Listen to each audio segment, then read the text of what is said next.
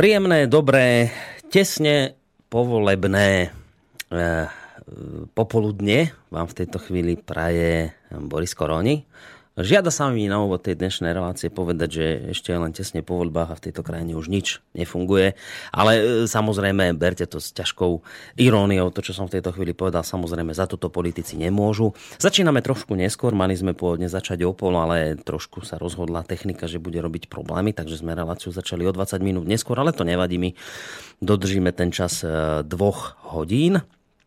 E, súčasnej relácie. No, čo by som tak asi na úvod povedal, mám na srdci niečo, čo chcem povedať a s čím sa chcem s vami podeliť, vážení poslucháči. Hlavne teda tí z vás, ktorí ste už hore. Niektorí z vás možno včera mali dôvod na oslavu a tak ešte dospávate, ale tí, ktorí ste už hore, tak vedzte, že sa teda začína relácia o slobode v Slobodnom rádiu. Možno niektorí z vás by ste v tejto chvíli očakávali, že budeme riešiť povolebnú situáciu na Slovensku ja by som to tiež očakával, ale nie. Budeme sa venovať téme, ktorá znie trošku inak. Aj keď netvrdím, že sa k, k tej situácii volebnej nedostaneme, v tejto relácii uvidíme. V každom prípade téma dnešnej relácie znie veľmi zvláštne, znie, že živá voda. V živote nejedného moderátora vznikajú situácie, kedy sa nemá doslova čoho chytiť. Všetky steny sú extrémne šmiklavé a nie je sa čoho zachytiť, nie je ako začať. A moderátori, ktorí milujú dlhé úvody, jednoducho v tejto chvíli sú úplne nahratí. A kým ozvučím človeka, ktorý za toto všetko môže, za tento výber témy, ktoré ja momentálne vôbec nerozumiem. Chcem povedať na úvod asi tak, že e, keď sme sa o tejto téme bavili, tak samozrejme, e, a to je vlastne to najoblúdnejšie, čo je na tomto celom, že môj spoludiskutujúci, mám pocit, že si to v tejto chvíli mimoriadne užíva, že ma dostal do situácie, kedy absolútne netuším v úvode relácie, o čom sa to vlastne budeme rozprávať.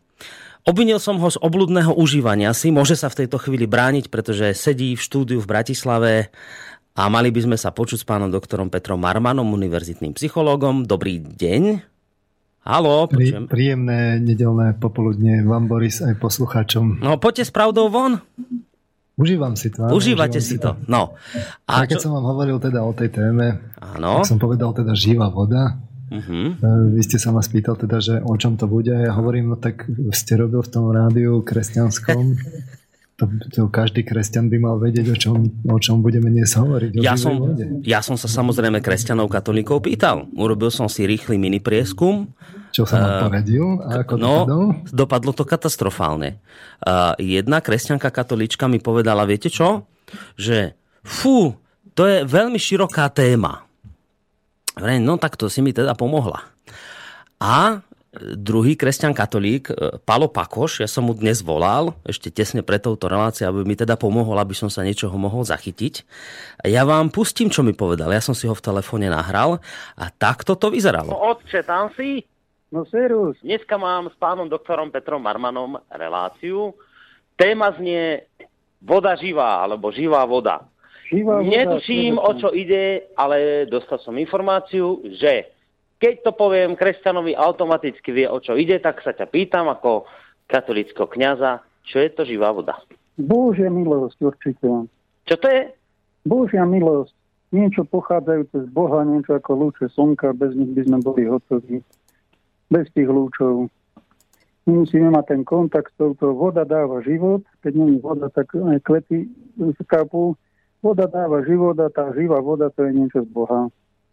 A to teraz, čo znamená pre kresťana, katolíka, keď toto počuje, to je z Keď sa modlíš, napríklad si slabý, máš chuť, začneš no. sa modliť a voda živá príde do teba, oživí ti celý, celý organizmus, dodá ti silu a nezabiješ sa, zrazu máš riešenie a máčenie, ktoré si nemal. Tak, toto mi povedal Palo Pakoš, ktorý u nás máva reláciu spirituálny kapitál. No musím sa priznať, pán Marman, k tomu, že vôbec mi nepomohol ja vôbec nie som z tohto nejak múdrejší.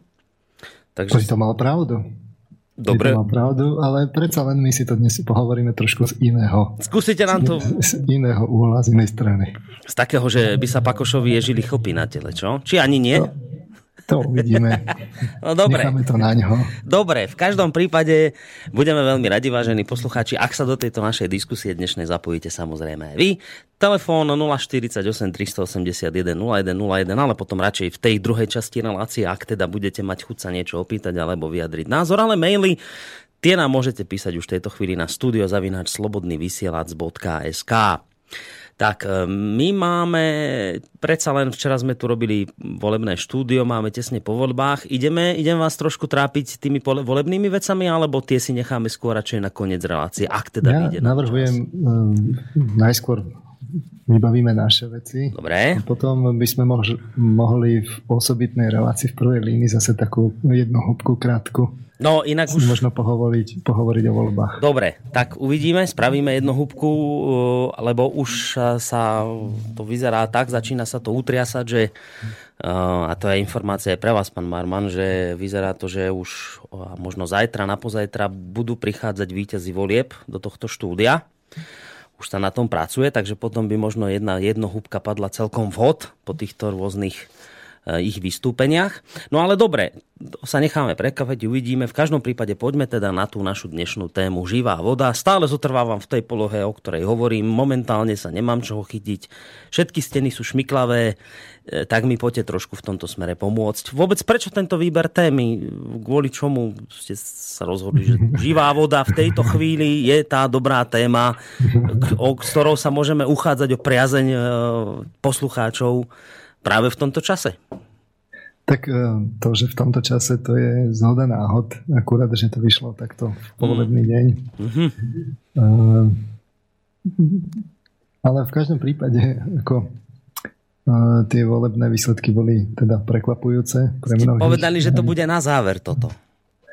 A uh, čiže tu je otázka, že tá, tá, ja si osobne myslím, ja to nebudem nejako rozvíjať. Ja si osobne myslím, že to, čo vlastne zásadným spôsobom preoralo tie volebné výsledky, bol, bola tá otázka toho aktuálneho diania okolo migrantskej krízy a spôsob, akým to e, Európska únia rieši. A, a tak v podstate my sme si, keď sme, keď sme si minule, my sme si dosť obšírne minule opakovali to, to, tú líniu, ktorú tu my držíme v relácii vo slobode. Nebudem to dnes opakovať, ale niekde v pozadí sme si hovorili, že, že v tej Európe teraz vzniká akoby taký, taký ten stred tých civilizačných konceptov. Áno. Konec koncov tie voľby o tom len, len viac a viac svedčia. Takže máme tu nejaké, nejaké historické korene kresťanské Európy. S migrantami vlastne prichádzajú iné náboženské tradície, islamské hlavne. Popri tom tu máme teda tú konzumnú spoločnosť, de facto sekulárnu a ateistickú. A niekde tu ešte útočí aj tá ruská propaganda, toho, že či útočí alebo nie, to nechám na poslucháčov, ale znáša sa tu akoby taká tá remin, také tie reminiscencie na, na, na, na komunizmus, na, takú tú, na, t- na taký ten ideologický koncept uh, budovania spoločnosti. A tá Európa je niekde teraz v tom ohnisku. Ten, tá, tá, tá západná civilizácia, tá sekulárna, de facto je nútená ona si už tak myslela tak pohodlne, že to už, už dokázala tú svoju opodstatnenosť tej svojej existencie. A teraz je zrazu nútená vlastne siahať po tých svojich základoch a vlastne ich obhajovať, lebo ľudia ako si prestávajú dôverovať a, a tí obhajcovia toho týchto konceptov sú z toho úplne prekvapení a vlastne nestíhajú sa čudovať, že čo sa okolo nich deje.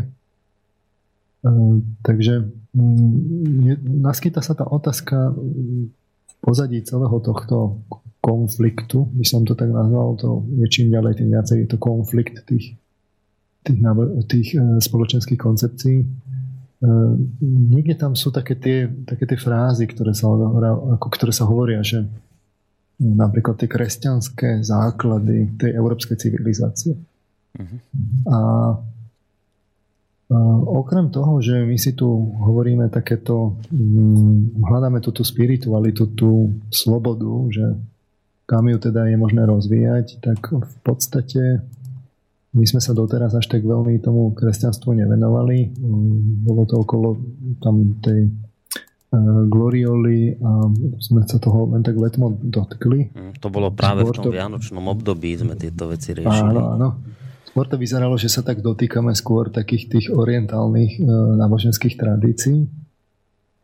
Uh, a už teda prišiel čas, aby sme sa trošku viacej načreli aj do tej, do tej, do tej kresťanskej uh, tradície, pozreli sa tam s tým my si to robíme tak, že sa snažíme teda takéto psychologické pozadie niekde viacej mainstreamové, niekde viacej také periférne aplikovať do týchto oblastí a hľadať niekde tú slobodu. Nebudem opakovať to, čo som naozaj obsiahlo opakoval v minulej relácii, keď to bolo mesiac a pol dozadu. E, takže e, ja začnem jednoducho vlastne takou ukážkou lebo my sme tak prichádzali mm, smerom k emocionalite a k, k jazykovej metafore, tam sme si hovorili o jazykovej metafore, uh, hovorili sme si o, o zmenených stavoch vedomia, o, o spánku mm. podobne.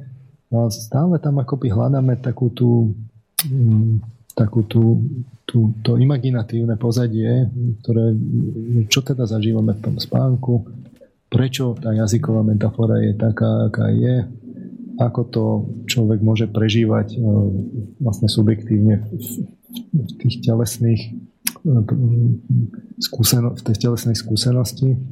My si to tam stále tak hľadáme a mm, rád by som dnes to spojil ešte aj s tým kresťanstvom a do takej aby, aby sme to tak navzájom všetko pospájali a hľadali tam tú logiku.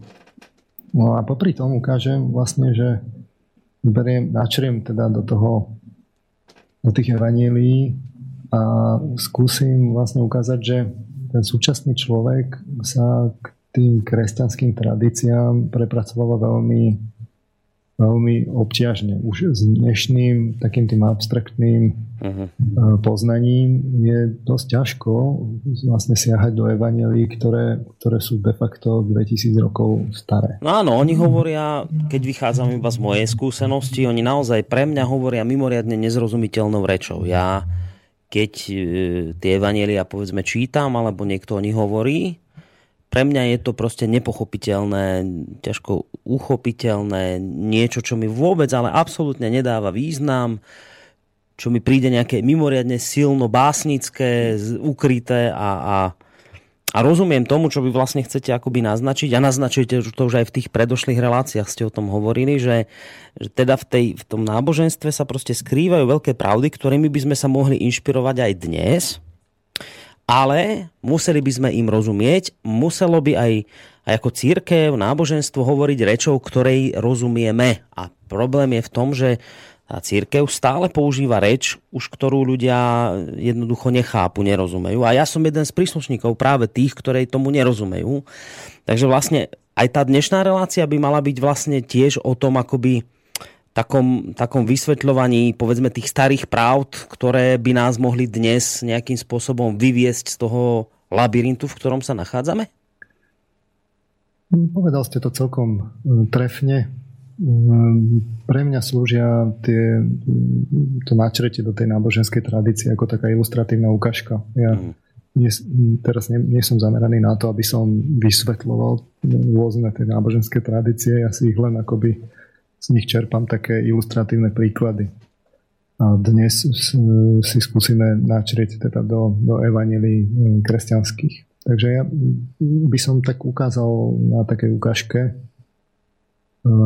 konkrétne z Janovo Evanielia 4. kapitola, kde je taká pasáž o, o, o dialogu Ježiša so Samaritánkou, tak chcel by som ukázať takú, takú ilustratívnu ukážku, že aké je to vlastne ťažké pre dnešného človeka pozrieť sa do tej, do tej náboženskej tradície a z toho potom vyplývajúcich ťažkostiach vlastne čerpania z tej tradície, z tých, z tých kresťanských základov.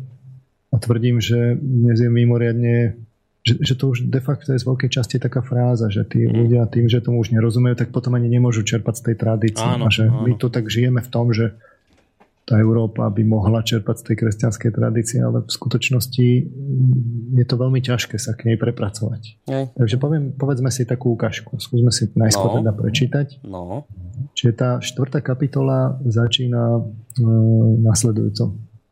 Keď sa Ježiš dozvedel, že farizei počuli, ako získal a krsti viac učeníkov než Ján, hoci Ježiš sám nekrstil, ale jeho učeníci, opustil Judsko a odišiel znova do Galilei Musel však prejsť cez Samáriu. Dostal sa tak do samaritánskeho mesta menom Sichar, blízko pozemku, ktorý dal Jákob svojmu synovi Jozefovi. Tam bola Jákobova studňa.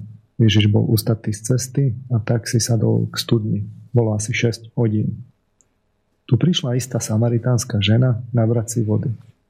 Ježiš jej povedal, daj sa mi napiť. Jeho učeníci totiž odišli do mesta nakúpiť potravu. Samaritánka mu povedala, ako to, že ty, Žid, žiadaš odo mňa Samaritánky, aby som sa ti dala napiť? Židia sa totižto so Samaritánmi nestýkajú. Ježiš jej na to povedal, keby si vedela o Božom dare a kto je ten, čo ti hovorí, daj sa mi napiť, ty by si požiadala jeho a on by ti dal živú vodu.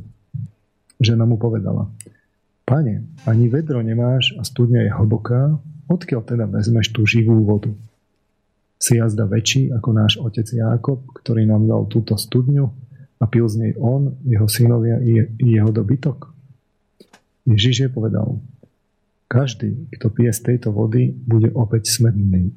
Kto sa však napije z vody, ktorú mu dám ja, nikdy nevysmedne. Ale voda, ktorú mu dám, stane sa v ňom prameňom vody prúdiacej do väčšného života. Žena mu povedala, Pane, daj mi tej vody, aby som už nebola smedná a nemusela sem chodiť po vodu. On jej povedal, choď, zavolaj si muža a príď sem. Žena mu odpovedala, nemám muža. Na to jej Ježiš povedal, správne si povedala, nemám muža, lebo si mala piatich mužov a ten, ktorého máš teraz, nie je tvoj muž. To si povedala pravdu. Žena mu odpovedala, pane, vidím, že si prorok. Naši otcovia sa klaňali Bohu na tomto vrchu, ale vy hovoríte, že v Jeruzaleme je miesto, kde sa mu treba klaňať. Ježiš je odpovedal.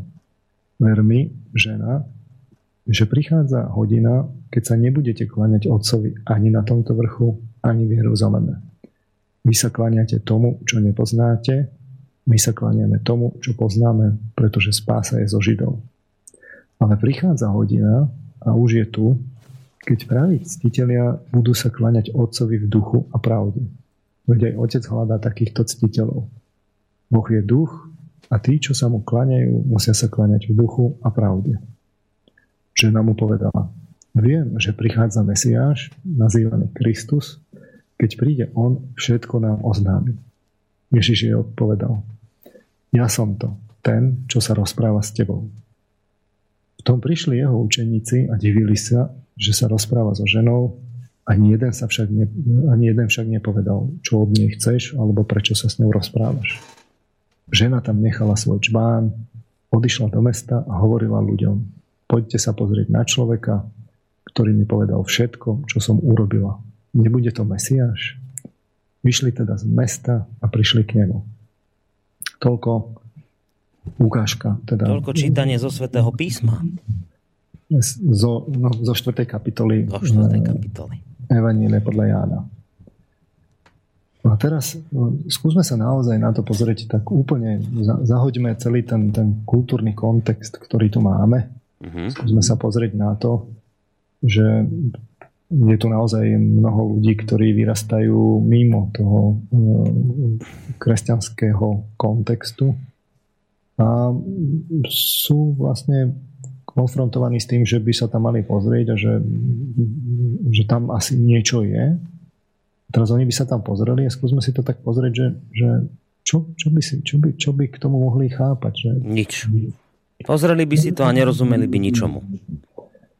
Čiže je tam taká, je tam taká asi tá dejová línia, ne, ne, keby som to tak zhrnul z pohľadu toho dnešného súčasného človeka, mm. ten, ten, ten jeho kontext sa úplne zmenil, tak čo by si povedal? No, Najskôr sa teda Ježiš chcel napiť ale potom vlastne ten rozhovor bol úplne o niečom inom a nakoniec sa teda ani nenapil. No.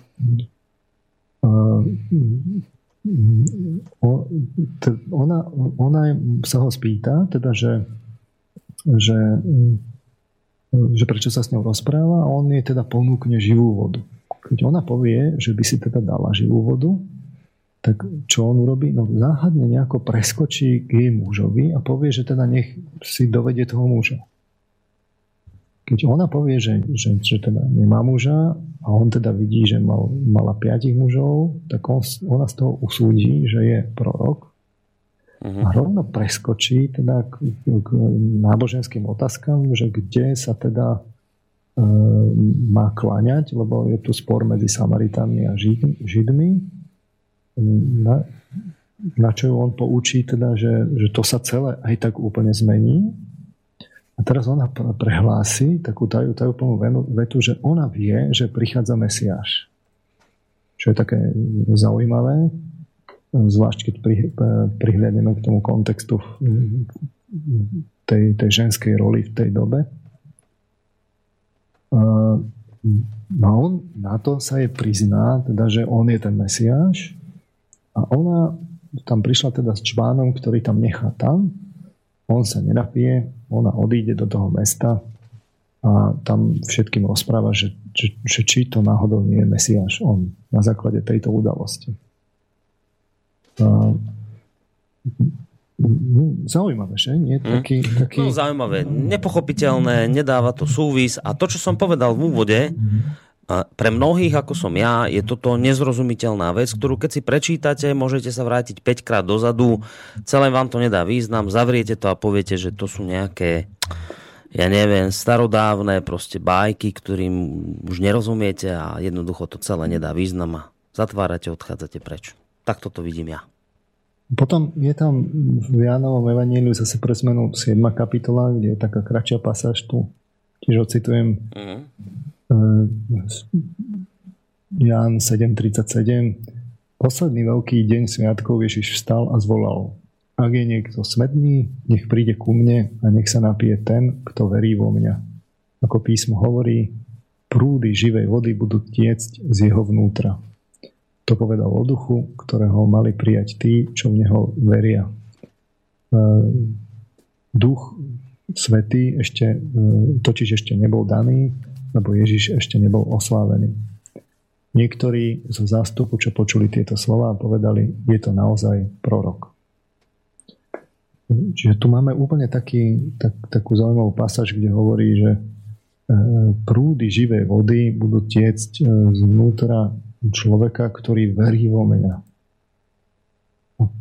Teraz zase je ten, ten, ten, ten, tá otázka toho, toho súčasného človeka, že čo si má pod týmto pre, ako predstaviť?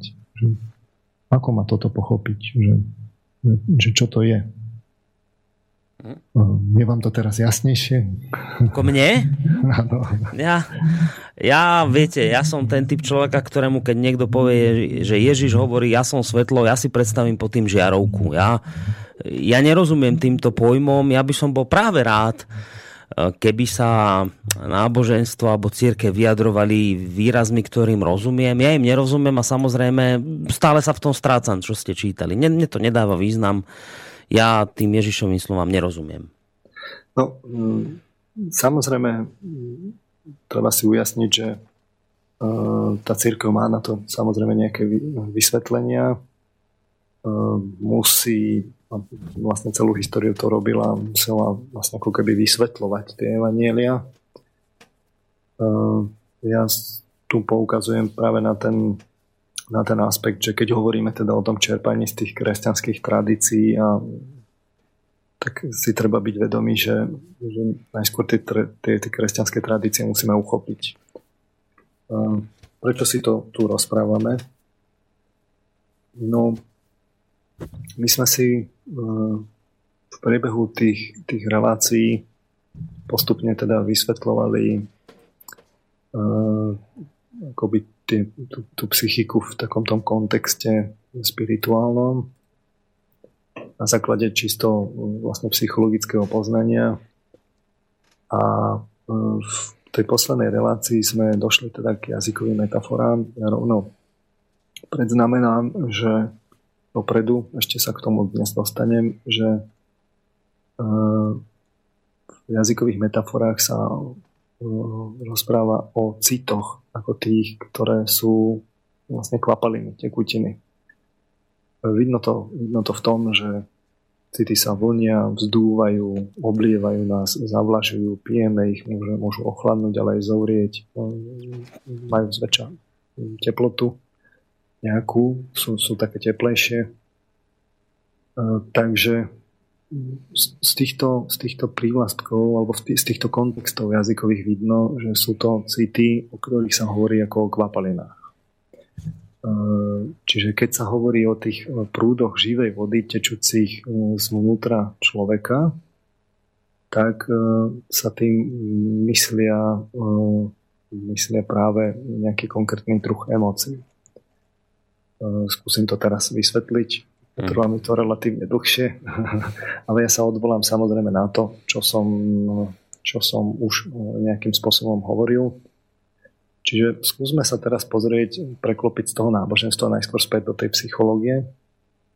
My sme si hovorili o tom triedení e, emócií, že takéto základné delenie, aj keď historicky veľmi diskutované, bolo na nižšie a vyššie emócie. Tie nižšie súvisia, mohli by sme ich nazvať, že sú, že sú vlastne také tie blízke tým zvieracím emóciám, spojené sú hlavne s telom, čiže Vidno ich vo filogenéze, príkladom sú strach, hnev, radosť, smutok, prekvapenie, znechutenie. E, vidno ich u zvierat, iniciujú sa krátko po narodení alebo, alebo ešte z časti aj pred. E, čiže veľmi rýchlo sa štruktúrujú vo vývine, majú jasné tvárové výrazy, majú e, výrazné látkové priemety v tele, čo sa týka hormónov, herci ich vedia dobre zahrať, hmm. vychádzajú z nevedomia, človek je pri nich pasívnejší, subjektívne ich menej vyvoláva alebo nevyvoláva vôbec prídu, sú medzikultúrne nezávislé, vidno ich v rôznych kultúrach. To sú také tie emócie, ktoré sú tie, tie nižšie. Okrem toho ale sú tie vyššie, to sú také, ktoré sú špecifické pre človeka, sú spojené hlavne teda s myslou. Na to, aby sme ich vôbec mohli prežívať, musíme myslieť. U človeka sú to seba hodnotiace, hodnotiace. Príklady sú vina, hamba, obdiv, krása, humor, etické, estetické, intelektuálne city podstate sú tam tie, tie akoby opaky toho, čo som hovoril pre tie nižšie. To znamená, vo, filo, vo filogenéze ich vidíte ťažko. Mm-hmm. U zvierat len v takých náznakoch, aj to u tých vyšších de facto dlho trvá, kým, kým sa vyvinú počas života. E, tvárové výrazy im neviete jednoznačne priradiť nejakou poznámkou, ktorú poviem ďalej tie látky v tele sú problém aj pri hercoch, zvlášť takých tých etických emóciách, tam je problém to zahrať oveľa lepšie sa hrajú práve tie, tie šťavnaté emócie, tie zvieracie alebo nejaké také uh, regresné. Uh, o, pri tých etických platí, že človek uh, oveľa viacej sú, sú prežívané vo vedomí, človek musí byť pri nich aktívny mm-hmm. a v kultúrách sú nie sú automatické, že vo všetkých kultúrach sú, že dosť, dosť často je to aj tak, že e, že v rôznych kultúrach sú ako keby rôzne také varianty, alebo nie všetky sú jednoducho vyvinuté. My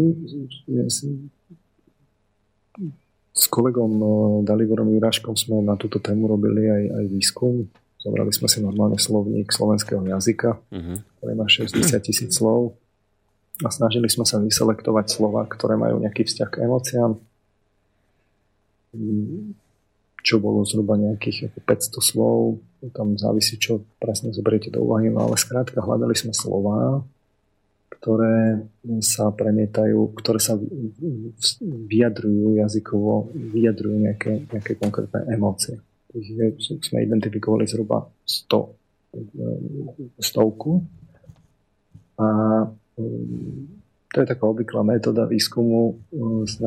Snažili sme sa vychádzať z toho, že že ak sú teda nejaké emócie prežívané u ľudí, tak e, väčšinou ľudia majú tendenciu ich nazvať a vytvoriť ku nim nejaké slovo, ktoré sa potom v tej kultúre posúva a je normálne známe to slovo. Áno, o tom sme inak hovorili aj v tej predošlej, alebo tej predpredošlej práve Áno. o týchto veciach, o emóciách, ako ich teda Áno. nazývame a prečo ich tak nazývame. Tu si to práve trošku opakujeme, keď si to uh, vlastne dáme do, dohromady s tými nižšími a vyššími emóciami, tak e, v tom slovenskom jazyku máme na nižšie emócie, no, ja som to už hovoril, tie, tie slova e, strach, hnev, radosť, smútok, zmusenie, prekvapenie, zúrivosť.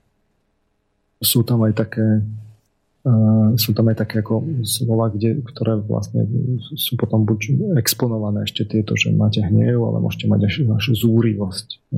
Tam je rozdiel len v tej miere, ani tak nie v, v tom type.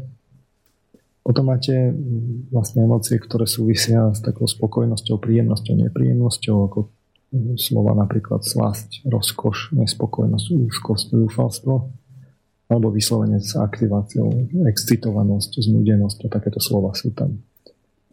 Toto sú tie nižšie emócie. A teraz, keď sa pozrieme na tie konkrétne príklady tých vyšších, tak tam sme identifikovali slova napríklad dôstojnosť, pieta, obeď, pokánie, pokora, odvaha, nádej, alebo také sociálnejšie orientované, toto boli skôr také individuálnejšie, to je sociálnejšie ako sústrasť, súcit, zalúbenosť, neha, láska, dôvera, oddanosť, posvetnosť, úcta. To sú také tie typické príklady takých tých vyšších emócií. A je zaujímavé, že no, vlastne sú aj také nejaké tie, tie ľudské emócie, ktoré ale vidíte, že tam dochádza k nejakému k niečomu, čo je tam nejaký problém vo vnútri. Mm-hmm. Čiže máte napríklad, a tieto, a tieto emócie začínajú vy, vykazovať potom ako keby charakteristiky takého regresu, že zase vidíte, že zase viacej ako keby vstupujú do toho tela, že tvárové výrazy, sú zase tak pasívnejšie, prichádzajú z nevedomia, zase ich aj trošku ako možno je vidno ako na zvieratách, čiže je tam ako keby taký, taký aj pri tých vyšších môže byť taký akoby spätný regres trochu. Sem môžeme radiť napríklad vinu, hambu, menejcenosť, píchu, pohoršenie, poníženie, škodoradosť, pohrdanie, zatrpknutosť, chlípnosť, sklamanie, závisť. Mm-hmm.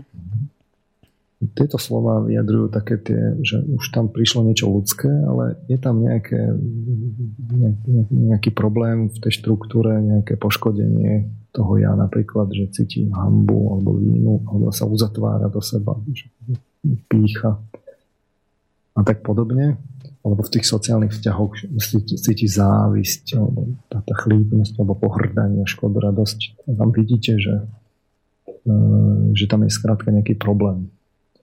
No a prečo si to správame?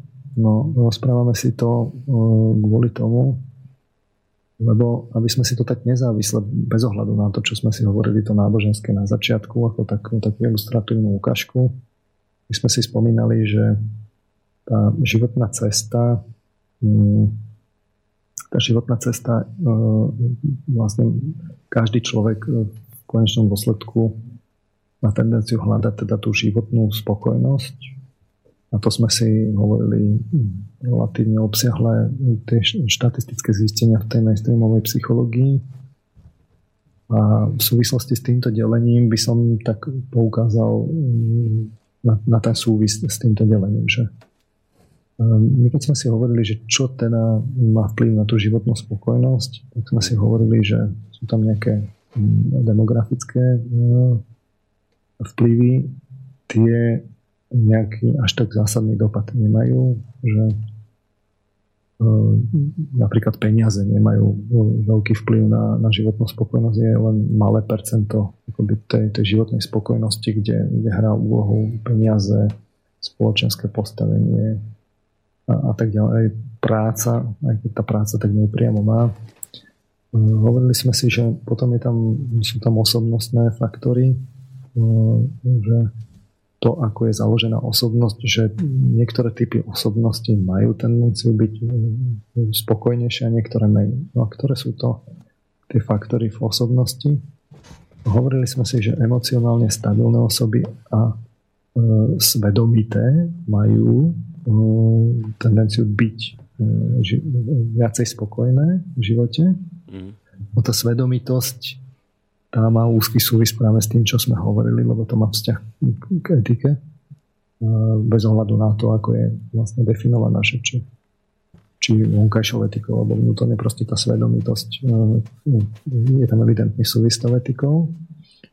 No a taktiež majú predpoklady extraverti s, s vlastnosťou priateľskosť, čiže do tých, do tých sociálnych vzťahov a to je zase akoby smer tá, tá, tá etika.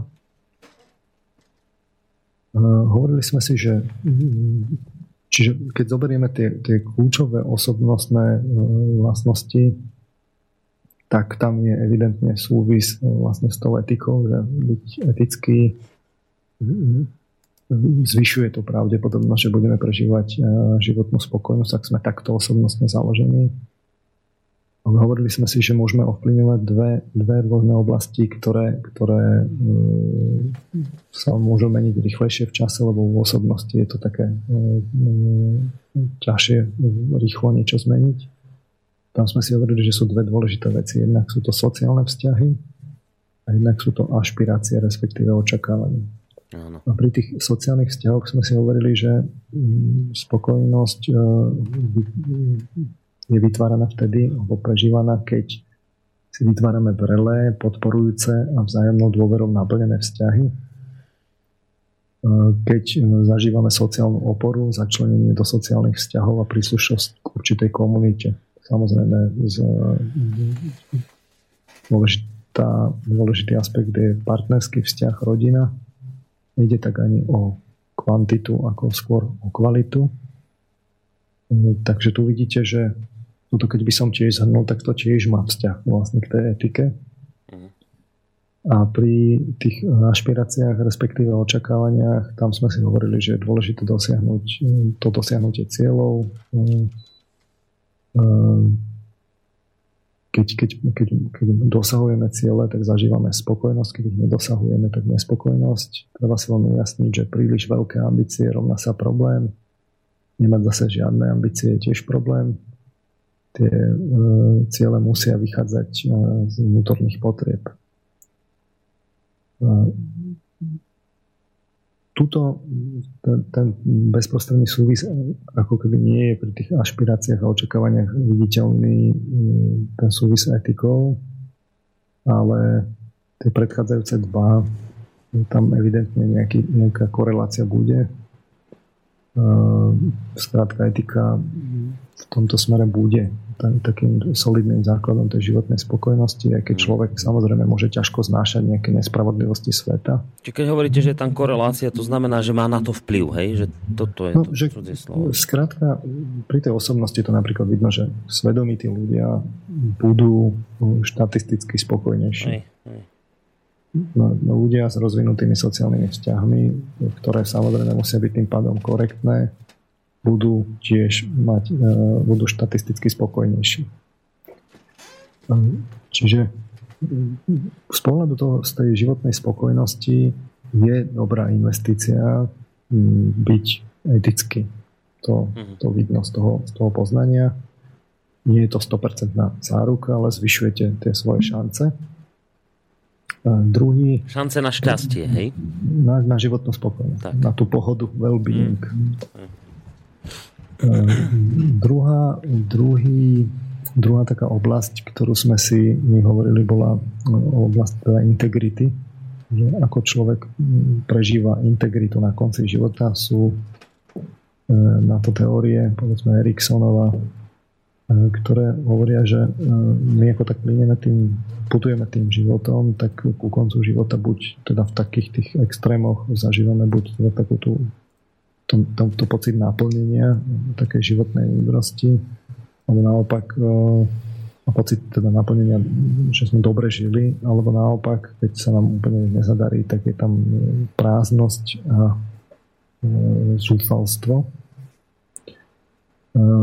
z toho poznania, keby som mm, sa zacitoval e, tak, alebo parafrázoval voľne poznanie poznatky teda z kníh profesorky Stuchlíkovej a Wagnerovej. Jedna je teda e, psychológie emócií, druhá e, je vývojová psychológie.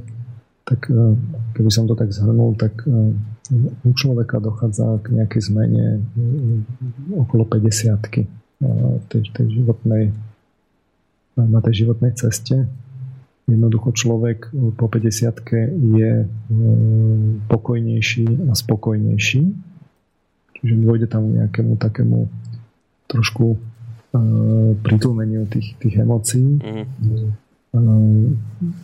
Súvisí to, súvisí to aj s hormonálnymi zmenami, čiže užijeme napríklad s obdobím prechodu ten priemer toho no, naozaj prechoduje 49 rokov u žien, u mužov to tak explicitne nie je vidno, ale evidentne je vidno pokles sexuálneho apetitu v priebehu tej, tej 40 To vieme zase zo sexuológie.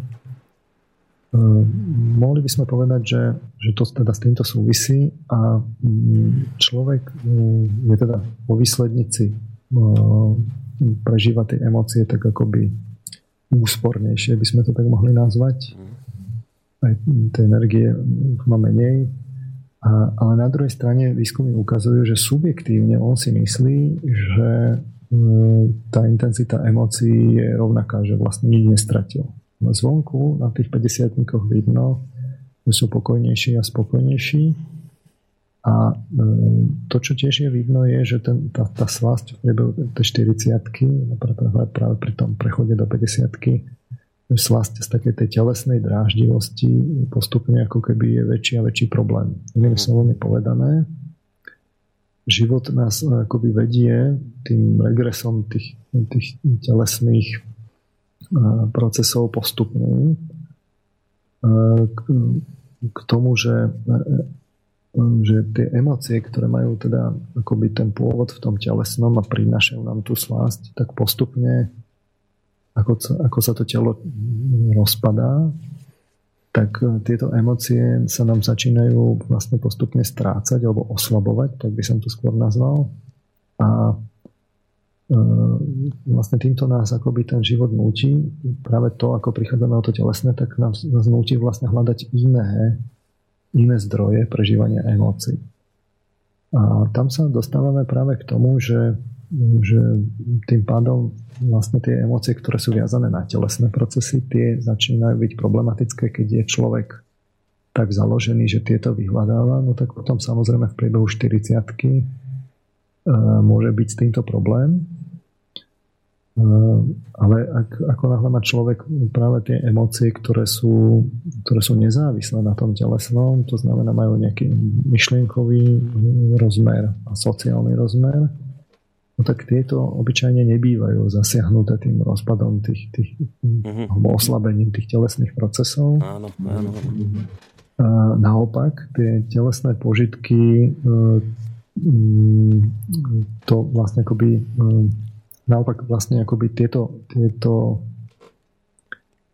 uh, tieto, tieto vlastne akože sociálne a myšlienkové emócie tie nám tie spôsobia, že, že, že človek akoby sa môže sústrediť na to, na to podstatné a mm. odfiltrovať to menej podstatné, to, to dočasné, to, to, o čo vlastne príde, že už mu tak nevadí tam tá emocionalita, ktorá ho tak ženie z, toho teles, z tej telesnosti a on tým pádom môže ako keby vidieť e, tie, to, čo je dôležité, to, čo je také trvácnejšie od toho, čo je menej trvácne. Hm, čiže vy hovoríte, ak by som to tak prakticky mohol skúsiť otočiť, čo ste teraz povedali, to je taký viditeľný príklad napríklad žien, ktoré ale iste aj chlapov, ale teraz skôr ide myslím o ľudí, ktorí napríklad mimoriadne uh, lipli na svojom zjave fyzickom, snažili sa vždy vyzerať, ako to telesné u nich hralo tú najvyššiu rolu, vždy sa vyzerali, snažili vyzerať pekne a mlado. A keď potom postupom rokov skrátka tá mladosť a tá krása odišla, už sa nedala nejakým spôsobom kompenzovať ani kozmetikou, títo ľudia potom neskôr upadajú do veľmi takých nepríjemných emocionálnych stavov, zúfalosti a nepotrebnosti a niečo podobného. Na druhej strane hovoríte ľudia, ktorí povedzme až tak sa nikdy do toho telesného hlboko nevnárali a skôr nejak tak mali tú hlavu trochu v oblakoch a rozmýšľali povedzme o veciach, ktoré ich presahujú nad transcendentnými záležitosťami alebo čítali knihy, niečo podobné. Skrátka, niečo iné považovali za dôležité ako je telesnosť, tak potom, keď príde to obdobie straty napríklad fyzickej príťažlivosti, tak nenesú to tak ťažko, ako to nesie práve tá prvá skupina ľudí. Vy ste, mám pocit, že práve o tomto zhruba no, hovorili teoreticky. V podstate voľne povedané áno. Tak. Čiže ak ja som naozaj, mám akoby mnoho emócií viazaných na tú moju atraktivitu alebo uh, emócie, ktoré súvisia, ja neviem, so sexualitou, telesných zážitkoch a jednoducho uh, tam postupom toho veku dochádza k znižovaniu tej, tej citlivosti.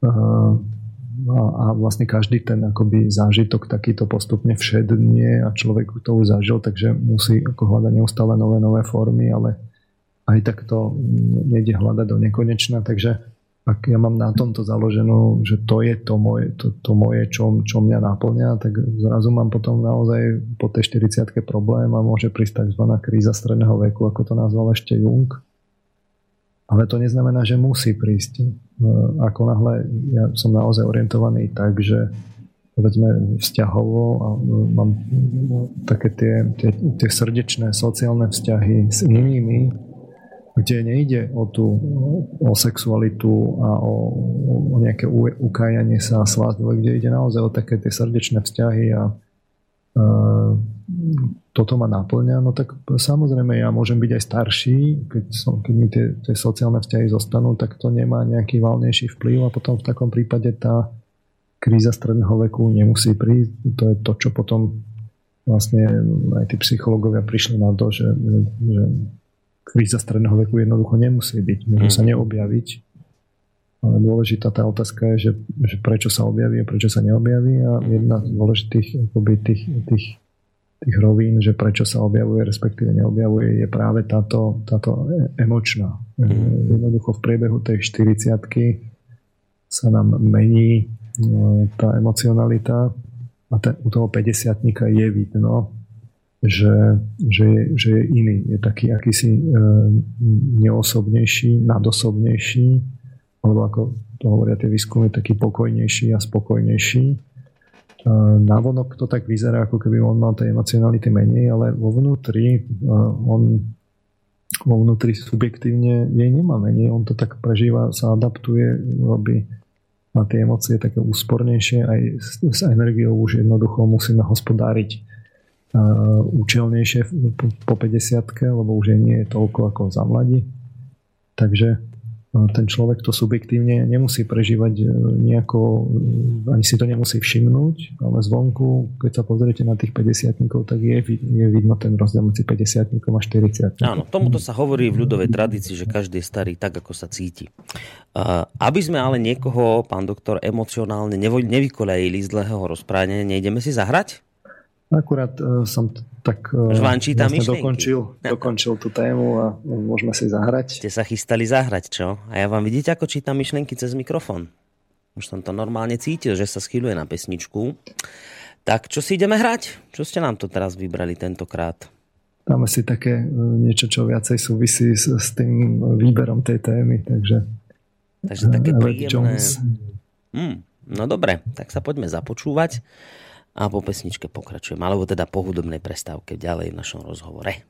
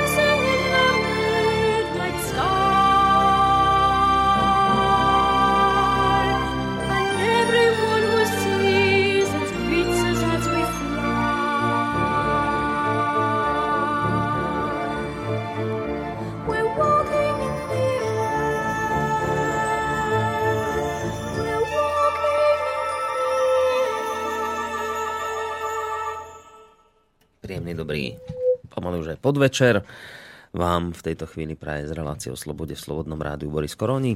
Hosťom, alebo teda spolu moderátorom, alebo až dokonca moderátorom tejto relácie pán doktor Peter Marman, univerzitný psycholog. Dnes teda na tému voda živá, ale skôr ako budeme pokračovať ďalej, mám tu predsa len jeden mail. Ja viem, že sa to teraz celkom nehodí, ale chcem ho prečítať, lebo píše poslucháč, Zdravím pána Marmana, je to skutočne živá voda ho počúvať a rozmýšľať o tom. Len pripomínam, že nám slúbil, že nám povie niečo, e, prečo je vlastne miešanie národov v Európe ešte oveľa horšie, ako si všetci myslíme. Ako dlho nás budete ešte, podľa vlastných slov, zámerne marketingovo naťahovať? Už sú to tri týždne. No ešte si treba počkať. Takže marketingové naťahovanie pokračuje ďalej, len aby ste to nakoniec neprestrelili. To je to riziko. Mm. Uvidíme, ako, ako dnes posluchači prežijú to, čo poviem. No dobre, dobre, tak poďme ďalej v tejto téme. Uh, môžete ísť, ja len poviem, skôr ako teda sa pustíte do pokračovania, že ak chcete písať maily studiozavinačslobodnyvysielac.sk a telefonáty, ako som už hovoril v úvode, skôr ku koncu relácie 048 381 0101. Tak, nech sa páči. No, doteraz to s tými emóciami to bol taký ten psychologický mainstream. No, som vlastne citoval a ideme na perifériu zase. Výskumy, výskumy neviem, profesora eh, Blatného s kolektívom, eh, profesorky Stuchlíkovej, eh, Wagnerovej. Čiže to sú také, povedal by som, keď k tomu pripájem ešte ten môj, tak je to taký mainstream. Mm. Uh, teraz ideme tak na perifériu. Uh, čiže si trošku uh, pripomenieme, čo sme hovorili, lebo teraz si to tak všetko pospájame do takého jednotného celku. Sa nám to tak z rôznych strán pospája. Uh, zač, zač, začne byť z toho taká, tak, taká mystika, tá náboženská. Čiže jeden z tých pohľadov bolo, že e, citovali sme si e, výskum, tú fínsku štúdiu o emóciách, ktorá mapovala subjektívne prežívanie lokalizácie. To bola tá mapa tela? Tele, farebná? Áno, áno, základných hmm. emócií v tele. Uh, oni skúmali teda um, skúmali uh, také tie základné emócie, ale skúmali ich vyslovene v, v, v intenciách e, tých, že kde to je ohraničené ako s fyzickým telom. E, my keď sme si to tak hovorili, e, k tomu my sme si, ja som vám samozrejme dal nejaké také úlohy na túto, na túto tému, že si tie posluchači mohli vyskúšať, že kde teda prežívajú píchu, kde prežívajú hnev a tak ďalej treba uvážiť, že je, je tam variabilita samozrejme medzi rôznymi ľuďmi. My sme si vtedy tak hovorili, že že až tak veľmi nezáleží na tom, že kde konkrétne tie emócie kto prežíva. Nie je to celkom, nie je to celkom tak. Práve v okamihu, keď uvážime, že keď práve porovnáme tie, tie nižšie emócie s tými vyššími, keď porovnáme napríklad vášne s emóciami, hľadáme, že kde tie vášne prežívame aktuálne je, je zrejme, že tie etické emócie sú totiž to, a ono to má aj nejakú takú svoju vnútornú logiku, nutne musia byť subtilnejšie. Jednak telo nie je evolučne na ne uspôsobené. To sme si hovorili, že to vlastne prišlo relatívne neskoro. Aj počas života sa to vyvie až po až neskôr. Nemá to človek od narodenia. To znamená, aj to prežívanie v, tom, v tej telesnosti je, je, je, je voľnejšie aj tá etika e, je oproti tým zvieracím emóciám, keď ich tak nazvem v vodzovkách, je, je mladá. Uh-huh. A pri tých etických emóciách máme subjektívne pocit, ako by opúšťali naše telo a diali sa mimo neho. No to je spôsobené podľa mňa tým, že majú ten silný sociálny aspekt, že tam ako keby zažívame takéto prúdenie smerom, smerom von smerom dovnútra, ale ten, ten, ten sociálny e, rozmer toto podľa mňa subjektívne spôsobí. A tiež sa odohrávajú skôr vo vrchnej časti tela ako spodnej. U tých, u tých zvieracích to je napríklad pri libidozných emóciách e, súvisiacich so sexualitou, tak tam je zrejme, že sa môžu aktivovať tie sexuálne oblasti ale pri tých, pri tých práve e, etických emóciách tam asi nepredpokladáme, že, tá, že to bude e, prinašať sexuálne uspokojenie a sexuálnu aktivitu aktivujúcu sexuálne, teda pohľavné orgány. Skrátka a dobre, keď sa na to pozrieme z toho hľadiska takého toho prežívania, e, keby sme robili takéto mapy vzhľadom teda nižšie a vyššie emócie, Neviem to samozrejme doložiť psychologickými výskumami, ale to nechám na posluchačov, nech si to tak no, skúsia pozrieť, ako je to u nich. E, tak skrátka tie etické emócie sú subtilnejšie, lebo sú v konečnom dôsledku menej viazané na telo, viacej ho opúšťajú subjektívne, lebo sú vlastne sociálne orientovanejšie. A, a to, to, to bude aj súvisieť s tým, že opäť sa dostávame k tým, k tým citom v tej, v tej jazykovej metafore ako, ako o tých kutinách, že sa teda voľnia, vzdúvajú, oblievajú nás city, zavlažujú a tak ďalej. Zrejme mm, predznamenávam, to bude súvisieť, keď si to dáme do tej, že tie prúdy živej vody tečúce z jeho vnútra, ak si to takto uvážime, tak to budú vlastne uh, uh, etické emócie, ktoré človek vlastne prežíva, ktoré takýmto spôsobom nech subjektívne prežíva, že z neho vlastne vytekajú.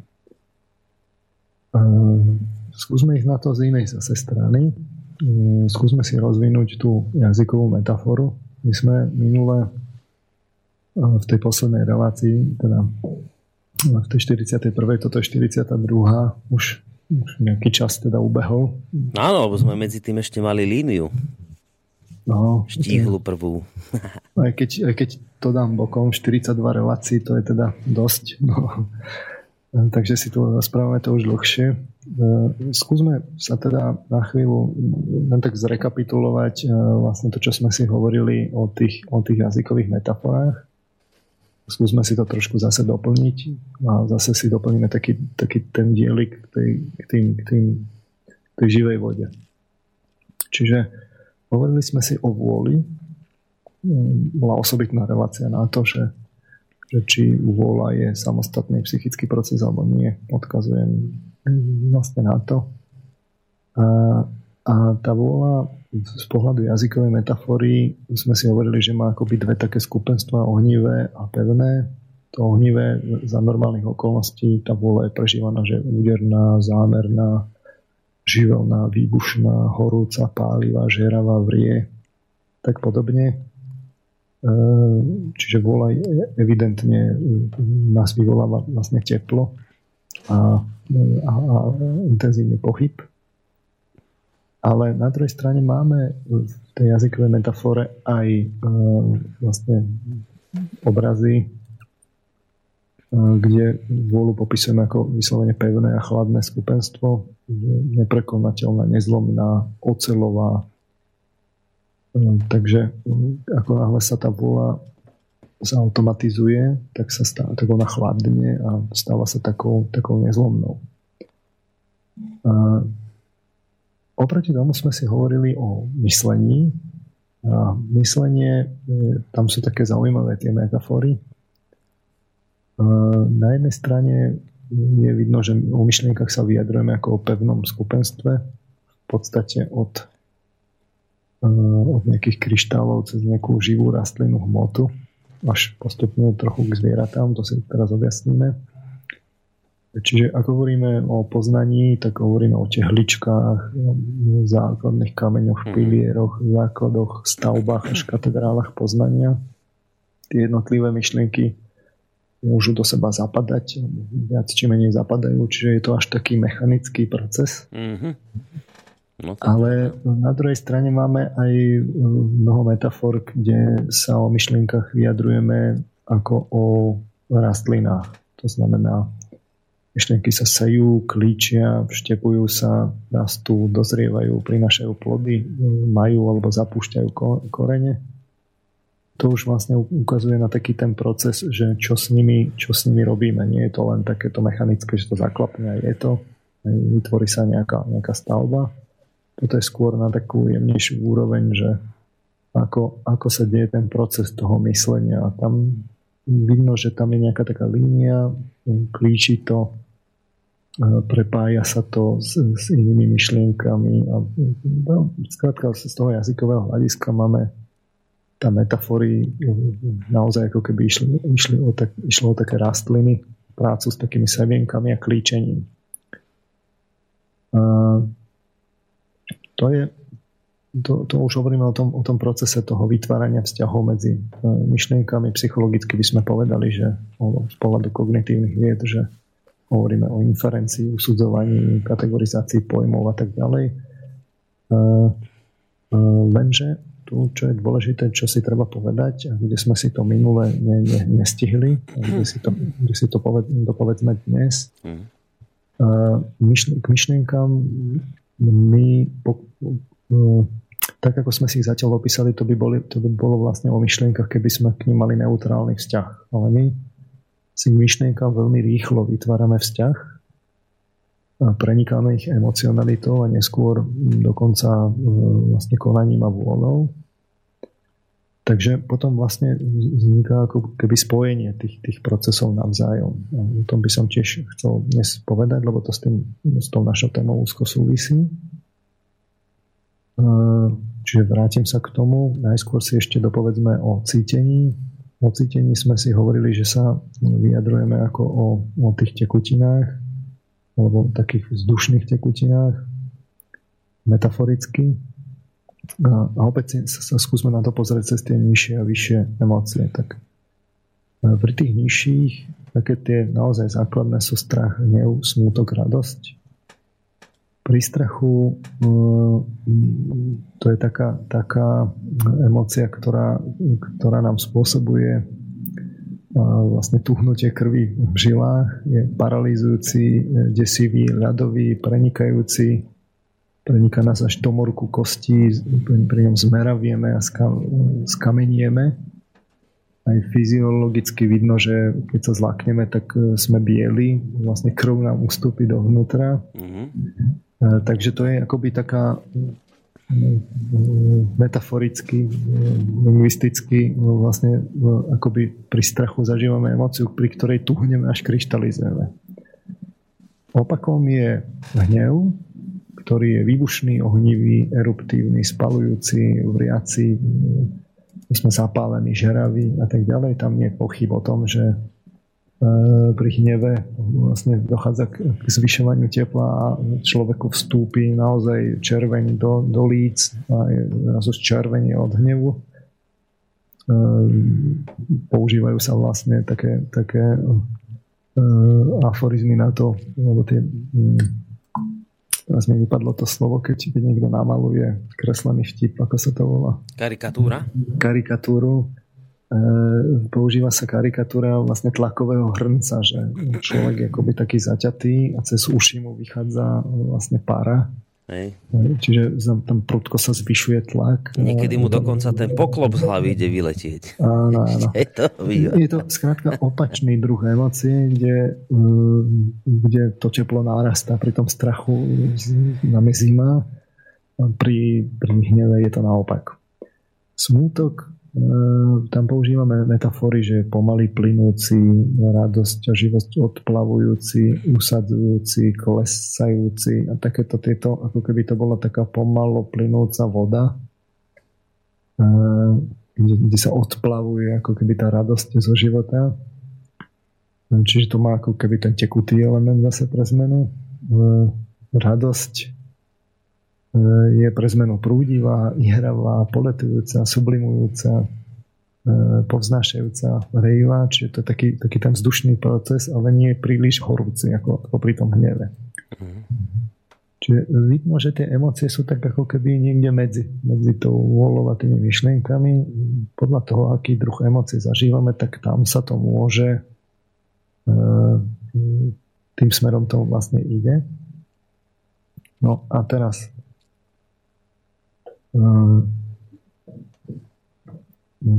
čiže mm, teraz je ešte dôležité, to sú tie, tie nižšie, a teraz je dôležité tie, mm, že ako, ako, aké, ako je to vlastne s prežívaním túžieb, vášní, neresti a inštinktov v porovnaní s, ehm, s cnosťami a naozaj s tými etickými emóciami tak tie, tam, tam je vidno ten rozdiel, že tie, tie, tie túžby a vášne nám prinášajú omámenie, sú eruptívne, horujú, horúce, stiahujú nás dole.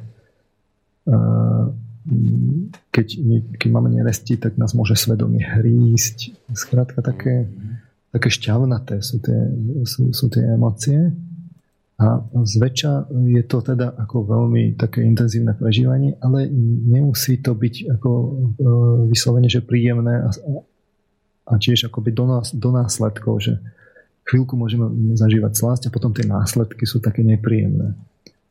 Pri cnostiach je to inak. Pri cnostiach máme tie, tie metafory, e, ktoré nám hovoria, že, že sú poznášajúce, rozlievajúce sa, osvetľujúce, naplňajúce. Skrátka, je, tam, je to úplne iný, e, ide, tie jazykové metafory idú iným smerom ako pri, pri vášniach a nerestiach.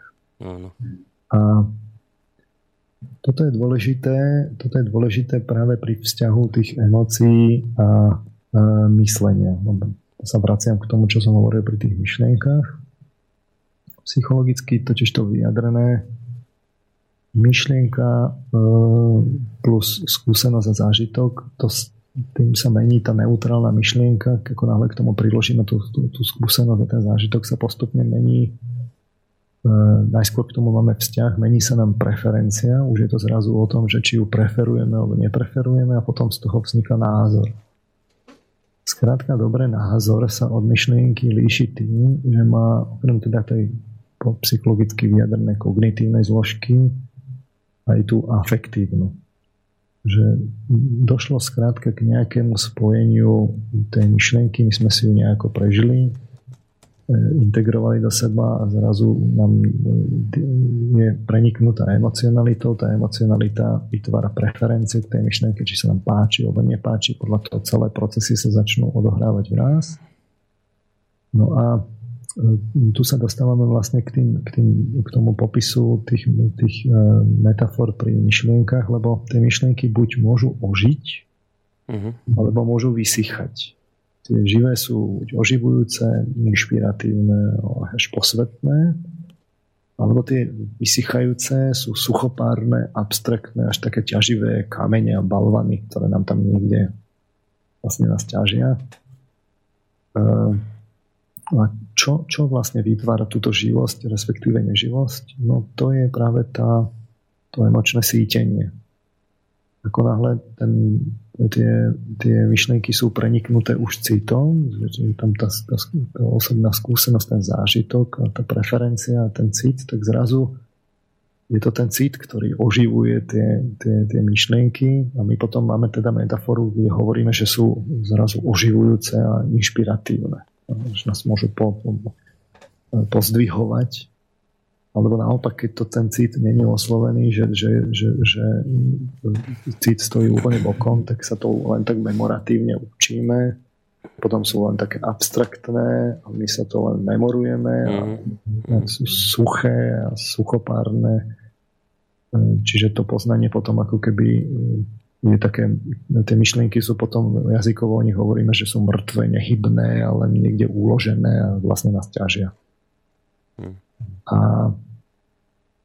a v súvislosti s tým potom môže prísť vlastne naozaj to, že buď sú teda také tie suché, suchopárne nežijú, že sú to také akoby strusky, keď to tak poviem, naozaj také balvany, ktoré máme uložené. V tomto smere je čo napráve teda v našom školstve,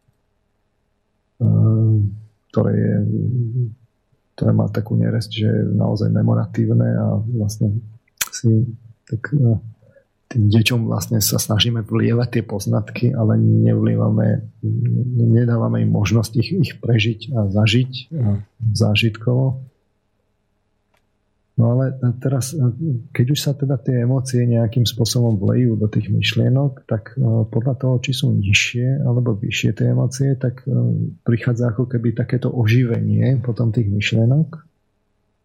A buď sa, buď sa z tých myšlienok stanú také zvieratka, že nás zrazu nahlodávajú, vrtajú nám v hlave, sú neodbitné, prenasledujú nás, až sme nimi posadnutí. Mm-hmm to je v prípade toho, že, že sa tam zapoja práve tie nižšie emócie, alebo keď, sa, keď, keď, keď, keď sú preniknuté práve tými vyššími, tými etickými, tak vtedy môžu akoby tie myšlienky byť naozaj vznešené, inšpirujú nás, osvetlia nám, osvetlia nám niečo a zrazu sme ako keby nimi pozdvihovaní. To je rozdiel, ako, ako to prežívame. Čiže buď sú to také zvieratka, ktoré nás nahľadávajú, a ktoré, ktoré nás akoby prenasledujú až tak uh, uh, vlastne obsedantno-kompulzívne, mm. alebo, alebo naopak, že my musíme byť pri nich aktívni a tými našimi emóciami e, etickými vlastne mám, zažívame pocit, že, že dostávame nejaké poznanie, ktoré nás pozdvihuje, ktoré nám rozširuje horizonty a tak ďalej. Ktoré nám niečo osvetľuje a máme pocit šťastia, keď, keď, keď môžeme takéto myšlienky prežívať. Čiže toto je akoby, toto si treba uvedomiť na tých metaforách. Oni, keď si to tak usporiadame, tak nám hovoria, že áno, myšlienky sú, sú buď niečo také pevné, alebo také živé, že ako rastliny, že to tak rastie, ne, robí to taký ten koreňový systém, e, tie vzťahy medzi sebou, takú tú, tú myšlenkovú líniu to, touto ráši, ale v okamihu, keď ich tak, akoby, poviem to tak metaforicky, posypeme práškom emocionality, tak oni nám zrazu ožijú, ožijú a zrazu sú také buď naozaj zvieracie, alebo vlastne nám, nás, nás, nás oživia až takým spôsobom, že nás pozdvihnú, osvetlia nás a máme pocit pri nich také až blaženosti. Hm. A, no a keď k tomu ešte pripojíme vôľu, tak k tomu názoru sa ešte pripojí vlastne, ktorý má len tú kognitívnu a afektívnu zložku, čiže tú myšlienkovú a citovú časť tam sa ešte pripojí aj vlastne tá konatívna, tá vôľová zložka. To už vlastne ho, potom hovoríme o postoji. Postoj sa odlišuje názor, od názoru tým, že, že už podľa toho aj konáme. Už to máme naozaj tak, že, že nás to aktivuje až, až k činu a dokonca sme ten čin už n urobili. Vtedy, je to, vtedy hovoríme o postoji. Samozrejme, že z terapeutického hľadiska je oveľa náročnejšie pracovať s postojmi ako s názormi alebo s neutrálnymi myšlienkami. Pri neutrálnych myšlienkach, pokiaľ ich nemáme ešte akoby prežité, zažité, že, že máme k ním neutrálny vzťah, tak sa menia veľmi ľahko. Ako náhle už máme nejakú silnú a emočnú skúsenosť, tak vysvetlíte niekomu, že že, že to je inak, keď on vlastne k tomu má veľmi silný citový zážitok. Hej, že už niečo zažil, jasné. jasné. No, tak nie tá, tá myšlienka mu to bude brániť, ale ten cit mu to bude brániť a mhm. tam je to oveľa ťažšie. No a keď to medzičasom už mnoho urobil, že je to aj v rozpore s jeho činmi, no tak to už je úplne uh, ťažké s takýmto niečom pracovať. Čiže meniť postoje je veľmi e, náročné a, a zdlhavé. To sa ne, ne, neurobi zo dňa na deň. Uh-huh. E, mohli by sme si dať teraz e, ešte... E, Pesničku? Mohli by sme si dať tiež nejakú skladbu a uh-huh. potom by som pokračoval. No dobre, tak ideme na hudobnú prestávku.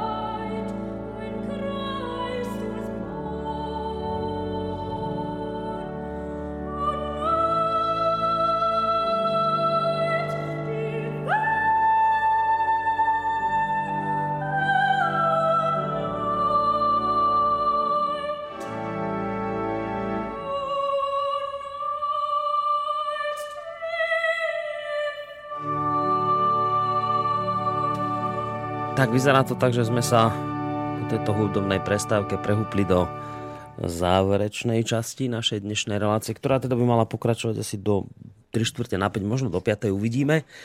V každom prípade počúvate reláciu o slobode v Slobodnom rádiu o, na, alebo teda o, na, na tému živá voda.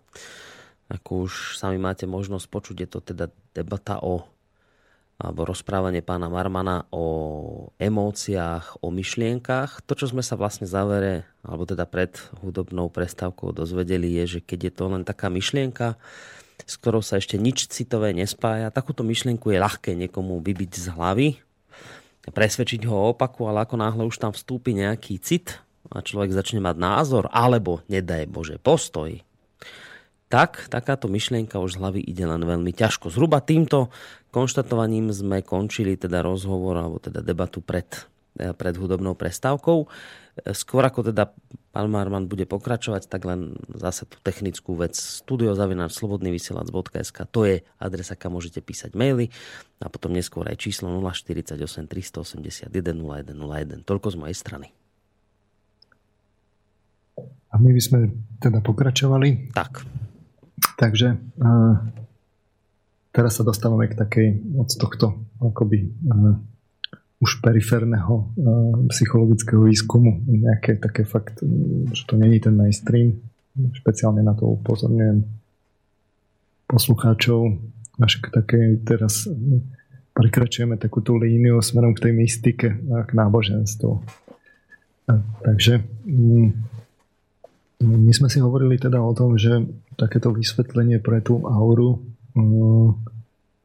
a, a nie je to len vec orientálnej mystiky, ale naozaj je to možné nájsť e, konec koncov aj na kresťanských obrazoch. Bol som prednedávno v Košiciach, tam hráme e, Sv. Alžbety a e, vlastne tam vidíte, že máte obraz, kde je ten príslušný svetý, alebo je tam Ježiš, spoza neho vychádza taká žiara. Mm-hmm. Takže my sme si hovorili na tom, že to, na to, že to vysvetlenie je, že, e, že e, u takýchto týchto jasnovidcov, keď ich tak nazveme, že môžeme hovoriť o nejakom takom prístupe k snovému nevedomiu a že okrem teda tej fyzickej skutočnosti, čo ten jasnovidec vidí, tak on vidí ešte aj obrazy, ktoré za normálnych okolností prežíva každý jeden z nás, alebo len keď sníva alebo keď mu trošku ako, tak, tak tieňovo výjdu, tak v podobe fantázie počas dňa, počas bdenia, tak je jasno vidieť, to má akoby tak zretelné, ako, ako, ako keby druhú realitu spolu k, vnemom. A on potom vlastne vidí vidí čo? No, vidí to, že keď, keď je tam napríklad ten uh, svetý, ktorý práve má tie etické emócie, ktoré čo? No sme si hovorili, že sú subtilnejšie, menej viazané na telo, viacej vychádzajú a sú dynamizované smerom von, no tak on to vidí v, to, v, to, v tých obrazoch toho snového vedomia, ako naozaj, že, že vychádza z neho žiara, lejú sa z neho prúdy smerom von, prenikajú a, a smerujú smerom k iným ľuďom, no, no k tým, ktorým on vlastne cíti tú, ten svetý, tú lásku a, a vylievajú smerom zo seba von. Čiže keby sme to tak povedali, prúdy živej vody tečú smerom von. Ale ešte si to tak, e, ešte si to tak e, nechajme otvorené, to, čo sme si hovorili na začiatku. E, každý jeden z nás si to môže overiť práve tým, keď nemusíme čakať na to, že či sme jasnovidní alebo nie, ale môžeme si to overiť práve v tom, že či naozaj sú to tie etické emócie, ktoré prežívame inak, ako lokalizované niekde ako v tele alebo mimo tela, lebo ten jasnovidec, on to nevidí len u ostatných, ale on to, on to vidí v odzovkách uh, aj uh, u seba. To znamená, on keď prežíva tie svoje emócie, tak vidí, že či bežný človek má pocit, že ako keby z neho sa lejú tie emócie smerom von, Mm-hmm. Ale ten jasnovidec to vidí práve tými, tými predstavami toho snového vedomia. To vidí ako, ako normálne také obrazy, ktoré e, e, že naozaj sú tam prúdy, ktoré smerujú smerom od neho, od neho ďalej. E, ktoré čím sú etickejšie, tak tým sú tie prúdy svetelnejšie, jasnejšie, prchavejšie a také, také dynamickejšie. Presne tak, ako sa to zobrazuje vo filmoch, keď chcú ukázať nejaké, nejaké čarovné bytosti, že, že čo oni robia, tak sa to z nich tak ako keby leje takým, takým tým práškom, ako, ako majú tie víly, e, že posypú, tak vyrazu akože je, je, sú tam nejaké také ako keby trblietavé trblietavé prúdy, ktoré, ktoré, ktoré z neho vychádzajú a on toto vidí ako ďalšiu realitu, ktorú si pripojí k tomu, tomu svojmu prežívaniu, ktorú bežný človek by takto vyjadril len ako no, metaforicky a umelecky, tak ako to robia umelci. A tie metafory sme si hovorili na to, že že ten jasnovidec, to, čo je v tom jazyku, každý z nás pozná tie zákonitosti toho, toho jazyka a e, vie, či sa, ktoré metafory sa hodia, ktoré nie, no tak ten jasnovidec, on to tak len, on ich tak vidí v princípe. Čiže keď my povieme, že nám niečo vrta v hlave, nás niečo prenasleduje, no tak ten jasnovidec vidí až také e, no, až také vlastne nejaké zvieracie bytosti, ktoré nás tak prenasledujú, on to má ako keby ďalšiu realitu k tomu, čo, čo vidí fyzicky. Mm-hmm. My to máme len v jazykovej metafore, nevieme o tom, ale on to vidí, to lepšie povedané, povedané zrie, to nie, nevidí to fyzickými očami a mm, on si to uvedomuje explicitne vedome, my to si to neuvedomujeme, len sa podľa toho tak riadíme v tých, pri konštrukcii tých, tých, tých jazykových metafor. Hmm. No a teraz otázka je, že no dobre, mohol by niekto namietať, že teda uh, sme si tu tak identifikovali, že z istých dôvodov teda tie emócie súvisia s tekutinami. A my keď sme sa rozprávali, e, sme si rozprávali niekoľko tých relácií dosadu, tak sme si hovorili o lucidnom snívaní, o vedomom zaspávaní a mm, sme si hovorili, že oproti tomu Freudovi, ktorý síce považoval sen za kráľovskú cestu do nevedomia, alebo odkazaný vlastne na tie spomienky zo sna, ten lucidný sen a to vedomé zaspávanie má tú výhodu, že, že tam je človek bdelý a čo? No môže vlastne tam experimentovať. Mm-hmm. Čiže vy môžete v snoch, kde je nejaká scéna, kde, kde sú napríklad tekutiny, je tam napríklad nejaké jazero a vy sa povedzme do neho ponárate alebo niekde plávete, tak vy môžete počas toho sna experimentovať. To je jedna vec. To znamená, že môžete e, napríklad pozorovať to, že aký je že keď sa objavia nejaké konkrétne akoby tekutiny okolo vás, že aké konkrétne emócie prežívate. Alebo môžete, mm, keď ste napríklad v, nejakej, e, v nejakom jazere, ktoré je nejaké také tmavé, máte taký strach, že, že tam, čo to tam dole pláve, a, alebo je to vyslovene také bahnité, a teraz vy tam klesáte, No tak mm, keď neviete, neviete lucidne snívať, no tak mm, ste len taký pasívny pozorovateľ toho, čo sa deje, ste vydaní svojim snom e, v šanc. Mm.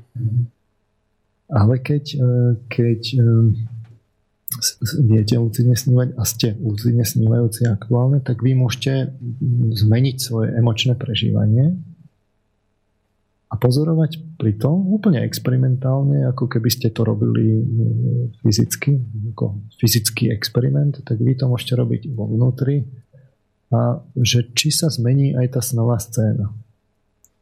To sú také experimenty, ktoré potom môžete si overiť, že teda keď teda majú tie emócie súvisieť s tými tekutinami, tak by to teda malo mať takýto súvis a vy by ste si to mali vedieť overiť počas tých snov.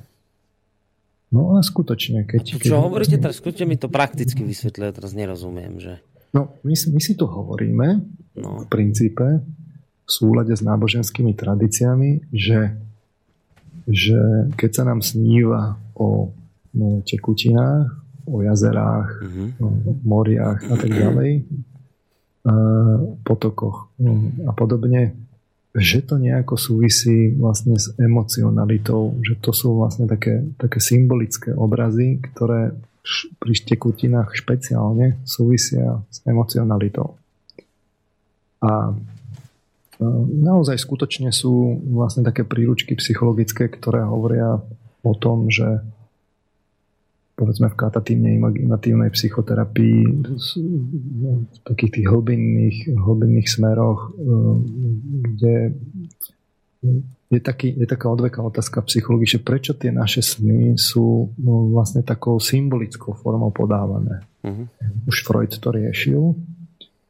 My sme si to zatiaľ nechali otvorené, že čo tie sny vlastne znamenajú. A tuto si riešime jednu takú parciálnu otázku, ktorá hovorí, že hm, tekutiny budú úzko súvisieť s, našim, s našou emocionalitou. Áno, áno. No a teraz... Teraz vravíte, ale že ja vo sne môžem experimentovať a nerozumiem tomuto, čo to znamená. Ako no. experimentovať? My si teraz hovoríme, že keď máme akože na dôvažok tú schopnosť lucidného snímania a sme lucidní, tak si to môžeme overiť tak experimentálne toto tvrdenie, že nemusíme len byť odkazaní, že či to povedal Freud alebo taký onaký psychológ, ale môžeme si to overiť sami. A môžeme urobiť taký experiment, že sledujeme, že či napríklad no, no, také pekné, číre tekutiny, presvetlené, že aké pri nich máme emócie, to počas toho sna. Mm-hmm. A aké máme emócie, keď, keď, keď sú tam bahnité, tmavé, nepre, nepresvetlené tekutiny. Hej? A tam vidno jednoznačnú koreláciu, že tie, tie pekné číre tekutiny budú mať e, vzťah ako k príjemným emóciám Naopak tie bahnité, nepriesvitné a niekedy možno zapachajúce budú mať vzťah negatívnym emóciám nepríjemným. To si poviete, že to je ešte také logické, no. ale vy môžete urobiť aj iný experiment, že, že ste v sne a teraz zrovna ste niekde v tých bahnitých, nepresvitných, zapachajúcich močiaroch, kde sa vám tam zrovna tie nohy akurát tak zabárajú a vy sa začnete prepadávať dole neviete, čo tam je, desí vás to, čiže prichádzajú takéto tieto emócie, pochopiteľne. No a teraz vy si urobíte taký experiment, že dobre, premôžete takú tú, takú tú antipatiu, ten, tie obavy, strach a naladíte sa pozitívne emocionálne. Že spomeniete si na nejakú etickú emóciu, takú altruistickú. Uh-huh. A sledujete, čo to urobí s tou, s tou vodou. S tou, s tou scénou, no, s tou vodou. Mm-hmm. No a zistíte, že keď uh, začnete, zmeníte tú emocionalitu, čiže vy sa nesnažíte meniť tú scénu, lebo to sa tiež dá, len sa inak naladíte vo vnútri, tak sa vám začne meniť tá scéna a čo sa vám začne diať? No, tá voda alebo tá tekutina sa začne, začne presvetľovať, začne byť číra, byť číra mm. pekná a, a tak ďalej. Skrátka začne mať tie aspekty, že e, začne sa začne sa meniť tá tekutina. A vy podľa toho viete, že naozaj práve tie tekutiny úzko súvisia špeciálne s emocionalitou, že tam je veľmi úzky vzťah. A vy si to môžete takto experimentálne overiť, že nemusíte Eh, byť eh, v zajatí nejakej náboženskej tradície, ktorá to tak hovorí, alebo nejakej vedeckej kapacity, ktorá to tak hovorí, ale vy si to môžete odexperimentovať sami u seba, že či to u vás platí alebo nie.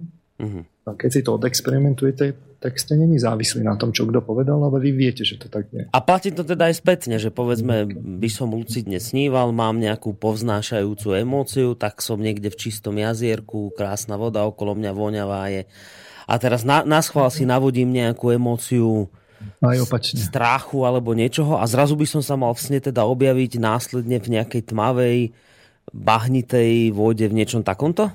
Začne sa tam meniť celá tá scenéria. Keď, mm-hmm. budete, keď, keď tá emócia bude dostatočne silná, tak sa vám to tam začne um, byť lepkavé, kvapkajúce a tak ďalej. Áno, a vy hovoríte, že a práve táto zmena ktorá sa udeje, to je vlastne dôkazom toho, ktorý si človek môže uskutočniť sám, ak teda bude mať to šťastie, že bude lucidne snívať, že na základe tohto, toto je vlastne akoby tým priamým dôkazom, že skutočne emócie súvisia nejakým spôsobom s tekutinami, áno? Áno, ja tvrdím, tak, že rozumiem. Ja, ja by som bol rád, keby nie posluchači mi to verili, ale keby si to overili.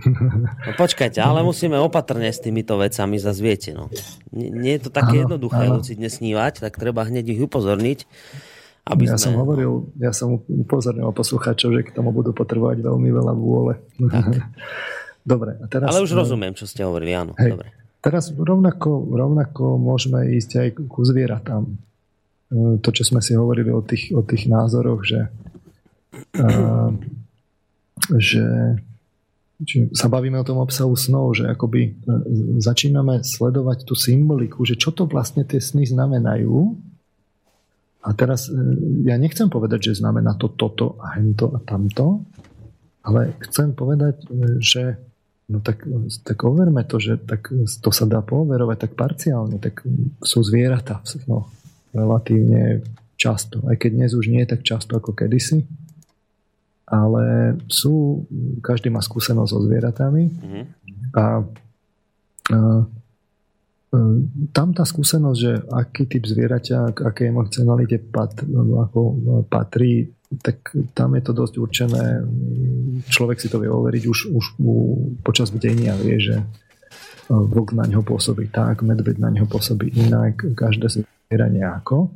A v tých snoch tie, tie emócie sú, tá kvalita tých, tých emócií je tam zachovaná. Čiže keď, keď sa toho media naozaj ako bojím, tak, tak sa ho bojím Uh, Malo by sa o tom oveľa viacej, ale te, teraz to nerozoberieme. Ale to, že s čím to súvisí tie zvieratá. No, že... áno, áno. To. Tam je dôležitý ten vzťah, že každé to zviera nejaký, ako keby nejakú štruktúru v tej psychike. Uh, ale to teraz nerozoberieme, skôr sa sústredíme na to, že no dobre, ale ja teda môžem, uh, keď, keď ja by som zmenil tú emóciu u seba, Takže mám pred sebou toho, toho, toho, toho leva, ktorý ma naháňa. A už som vyviezol na ten strom a on ma stále naháňa a už začína liesť po tom strome za mnou a ja idem na úzky konár a on ide stále za mnou. Až, tak, takto to obyčajne býva, tak, keď, keď nás tie zvieratá prenasledujú, že zatvorím dvere a oni sa nedajú úplne zatvoriť, je tam taká jemná škára alebo pod prahom a ten veľký lev zrovna akože sa preplazí pod tou škárou a, a ďalej ide za mnou. Mm-hmm. Tak to sú také obvyklé, obvyklé akoby scénky, uh, kde tie zvieratá, ak nás prenasledujú. No a teraz uh, počas toho, eh, opäť si to môžeme zaexperimentovať, že keby, som, keby tam bol ten lev a ja zmením tú emocionalitu, malo by to dopad na, uh-huh. na, toho, vode. na to zviera? Uh-huh. Že by sa zmenil na králika. Odpovedie, že malo by to dopad na zviera, na jeho správanie a dokonca aj na vzhľad. Aj na samotné zviera, že by sa zmenilo na niečo iné? Áno, áno. Aha. Čiže Čiže ono to obyčajne býva tak, že vy keď máte strach, tak to zviera sa aj ešte tak zväčšuje. Naopak, keď by ste to, ten strach nemali, tak to zviera sa zmenšuje, zmenšuje, až, až sa môže úplne akože vypariť, zmiznúť, alebo naopak môže sa metamorfovať, že, že začne nadobúdať nejaké také ľudské rysy. Čiže e, má to dopad na to zviera. Vy mhm. zmenou emocionality jednoducho meníte tú, tú scenériu okolo taký, taký, také skúsenosti zo sveta Harryho Pottera. Vyslovene, doslova do písmena. No dobre, a teraz ale vravíte, že voda znamená súvis emocionalitou a zvieratá čo? No, my sme si tam hovorili tu tie, napríklad to, že nie je to celkové vysvetlenie zvierat, ale hovorili sme si, že, že keď, keď napríklad povieme, že máme chorobáka v hlave alebo nás niečo hryzie, mm-hmm. také hlodavce alebo, alebo e, povedzme hady majú tendenciu nás akože zakusnúť a otráviť, takže e, z tých, z tých akoby jazykových metafor to je taká dosť ako pomôcka v tomto smere a naozaj e, je zaujímavé si to experimentovať počas toho lucidného snívania, že ako sa menia tie zvieratá, keď vy zmeníte tú emocionalitu. Nechám to na poslucháčov. Dobre, čiže aj zvieratá súvisia s emocionalitou, podobne ako tekutiny. To som... Ako som hovoril, že, že vy keď posypete tie myšlienky tými emóciami, keď to tak poviem metaforicky, tak oni ožijú a stanú sa z nich buď teda menej alebo viac znešené vlastne zvieratá. Tá emocionalita oživuje doslova do písmena. Mm-hmm. No a teraz prečo si to tu vykladáme z takých rôznych strán?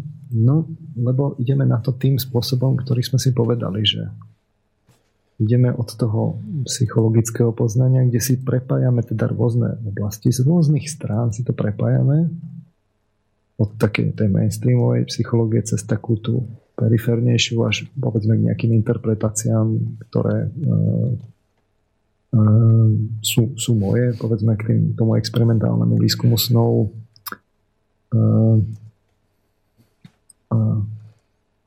vedel by som povedať príklady, povedzme, z katatívne imaginatívnej psychoterapie, ale zase to už fakt, keby som išiel do takýchto detailov, tak už naozaj ma nikto nebude počúvať, lebo by to bola taká ako vysokoškolská psychológia.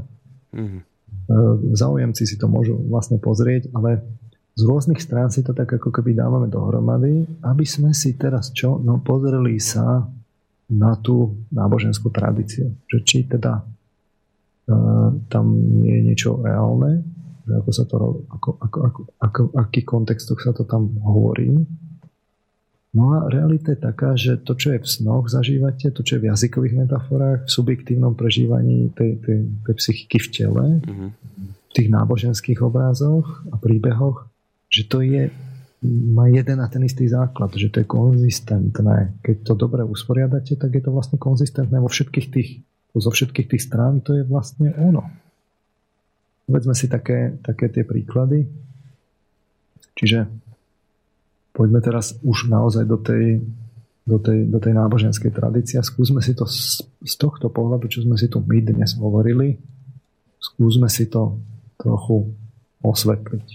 Takže Zoberme si napríklad príklad e, Ján, Evangelium podľa Jána, 5. kapitola 32, kde e, Ježiš hovorí o, o Jánovi Krstiteľovi.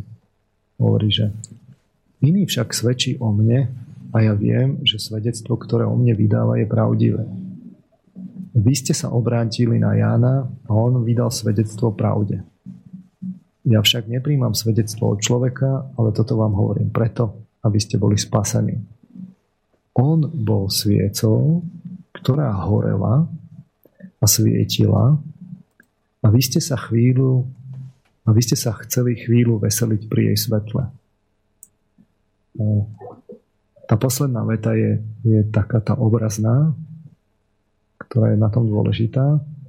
On prirovnáva Jana Krstiteľa k sviece, ktorá horela a svietila. Uh-huh. S tým, že ľudia sa chceli chvíľu veseliť pri jej svetle. Toto nie je len taký metaforický obraz, v tom zmysle, že však to vlastne nejako tak ten jazyk utvoril. Nie, toto je obraz, ktorý vidí naozaj jasnovidec. Čiže on, keď sa pozrie na toho Jána, v tom novom vedomí, vidí v jeho v okolí jeho hlavy naozaj akoby ten, ten plamen, to svetlo, ktoré svieti a vidí, ako z neho sála to teplo a svetlo a vidí, ako tí ľudia vlastne to svetlo a teplo príjmajú a ako sa, ako, ako to, čo on hovorí a to, a, to aký je, že, že oni sa cítia pri ňom dobre a že to, čo on hovorí, že to vlastne oživuje, oživujú tými svojimi citmi tak, že, to spôsobuje tie, tie etické emócie a vlastne ich povznáša a oživuje a tak ďalej. Čiže to je priamo toto je obraz, ktorý hovorí ten, ktorý má to, to, to jasnozrivé vedomie otvorené. To nie je len taký poetický obraz. Mm-hmm. Aby to bolo ešte zrejmejšie, tak ja som vybral také tie, tie obrazy z tých evanílií aj ďalej. A Lukáš v 34. kapitole hovorí Lampou tela je tvoje oko. Ak tvoje oko bude čisté, bude celé tvoje telo vo svetle. Ale ak sa zakalí, bude aj tvoje telo v tme. Hľaď teda, aby svetlo, čo je v tebe, nebolo tmou.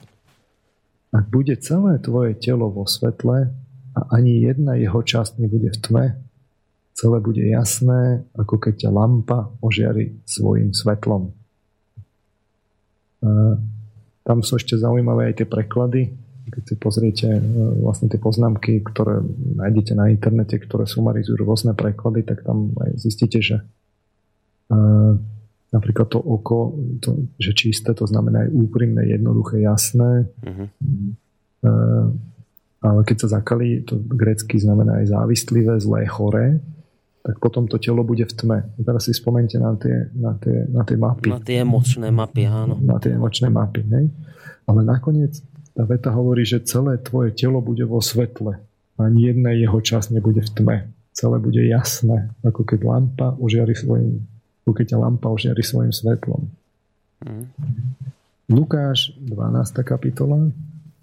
Predajte, čo máte a rozdajte ako almužnu. Urobte si mešce, ktoré sa nezoderú, nevyčerpateľný poklad v nebi, kde sa zlodej nedostane a kde mol neničí. Lebo kde je váš poklad, tam bude aj vaše srdce. Majte bedra opásané a lampy zažaté. Buďte dobrí k ľuďom, teda buďte podobní ľuďom, ktorí čakajú na svojho pána, keď sa má vrátiť zo svadby, aby mu otvorili hneď, ako keď príde, ako príde a zaklope. Blahoslavení sú sluhovia, ktorých pán nájde bdieť, bedliť. Amen, hovorím vám, opáše sa, posadí ich stolu, pristúpi a bude ich obsluhovať. Čiže opäť je tam ten obraz v 35. vete. Majte bedra opásané a lampy zažaté. Mm-hmm. Čo to znamená? Matúš 25, 25. kapitola. Tam je, tam, je, tam je taký veľmi pekný obraz o, o desiatich pannách. Vtedy sa kráľovstvo nebeské bude podobať desiatim pannám, ktoré si vzali lampy a vyšli v ústrety ženíchovi. 5 z nich bolo pochabých a 5 rozumných. Pochabé si vzali lampy, ale olej si za sebou nevzali. Rozumné si však vzali a lampami v nádobkách, e, s lampami v nádobkách aj olej. Keď ženík dlho neprichádzal, a všetky prišli driemoty a zaspali. Po polnoci sa zlak, rozlahol krik. Hľa, ženich, vidíte mu v ústrety. Vtedy sa zobudili všetky panny a pripravovali si lampy. Tu pochabé povedali rozumným. Dajte nám zo svojho oleja, lebo naše lampy hasnú. No rozumné odpovedali. Počkajte, Nie. počkajte, počkajte, niekto nám tu sekundu nám to teraz vyvoláva. No, mali sme tu jedného poslucháča, ktorý nám volal, tak chvíľu nebolo počuť. Už, už vás počujeme. No, uh, pri pánach s lampami sme skončili, to sme počuli. Uh-huh. A potom už, potom už začalo zvoniť. Čiže, mám to... Čiže majte, maj, o, že olej potrebujú do lamp, aby mohli ďalej svietiť ich svetlá. To bolo posledné počuteľné. No vtedy sa zobudili všetky, keď tak. teda prišiel ten ženich a e, pripravovali si lampy. Tu pochábe povedali rozumným, dajte nám zo svojho oleja, lebo naše lampy hasnú. Rozumné odpovedali, nie, aby jazda nebolo aj málo aj nám, aj vám, choďte radšej k predavačom a kúpte si. No kým išli kupovať olej, prišiel ženích a tie, čo boli pripravené, vošli s ním na svadbu a dvere sa zavreli. Napokon prišli aj ostatné panny a povedali, pane, pane, otvor nám. On im však povedal, amen, amen, hovorím vám, nepoznám vás. Bedlite teda, lebo neviete dňa ani hodiny. Čiže toto je taký, tiež taký príklad, že keď, keď vieme, že, no, že ako to je, že je to práve naša hlava, ktorá svieti, lebo myslí, to je vlastne tá lampa. Tam je aj to oko a tak ďalej. Ale to čo, to, čo, to, čo treba do tých myšlienok vliať, je ten olej, aby to horelo, aby to bolo teplé a svietilo. A, a to, je, to sú vlastne tie etické emócie. Tie pozdvihujú tie myšlienky, oživujú a, to je, a, a tie dynamizujú toto myslenie tak, aby, aby bolo vlastne živé. No a e, to podobenstvo o tých pannách je o tom, že keď niekto pracuje na, tých svojich, na tej svojej emocionalite, na tých svojich etických emóciách a rozvíja ich, má ich k dispozícii, tak to je ten olej, ktorý, ktorý tam niekde v tej lampe je a ktorý potom, keď dynamizuje tie, tie myšlienky, tak tá lampa začne svietiť. A tých 5 tých pochabých panien malo síce lampu, vedeli myslieť, ale nemali tu tie etické emócie, tú emocionalitu a tým ten olej vlastne chýbal. No a tým sa dostávame aj k tomu, čo sme si hovorili na začiatku. K živej vode? K živej vode. Čiže uh, Jánovi v 7. kapitole od 37. odseku posledný veľký deň sviatkov Ježiš vstal a zvolal, ak je niekto smedný, nech príde ku mne a nech sa napije ten, kto verí vo mňa. Ako hovorí písmo, prúdy živej vody budú tiecť z jeho vnútra. To povedal o duchu, ktorého mali prijať aj tí, čo v neho uveria. Duch Svetý totiž ešte nebol daný, lebo Ježiš ešte nebol oslávený. Niektorí zo zástupu, čo počuli tieto slova, povedali, je to naozaj prorok. Čiže inými slovami povedané, prúdy živej vody majú tie zvnútra človeka, to, je vlastne, to sú tie etické emócie. Z akého človeka, no, ktorý uverí toho Ježiša. No, my si to už dnes môžeme po tých 2000 rokoch vlastne odsledovať, že bolo naozaj kresťanstvo to, ktoré vlastne vlialo do tej kultúry vlastne vyšší druh etiky a tie etické emócie? Odpoveď je jednoznačne áno. Vlastne to sa, to sa priamo empiricky dá overiť, že e, tí, ktorí verili toho Ježiša, alias boli tí kresťania, tak z nich vytekali tie prúdy tej živej vody, alias etiky a prejavilo sa to v, prejavilo sa to práve v tej spoločnosti vo vyšších formách, ktoré tá, tá, to kresťanstvo do civilizácie vlialo. Čiže keď si to zhrnieme, čo je to tá živá voda? No, voda sú emócie. Uh-huh. Telom evokované emócie sú ale časovo obmedzené.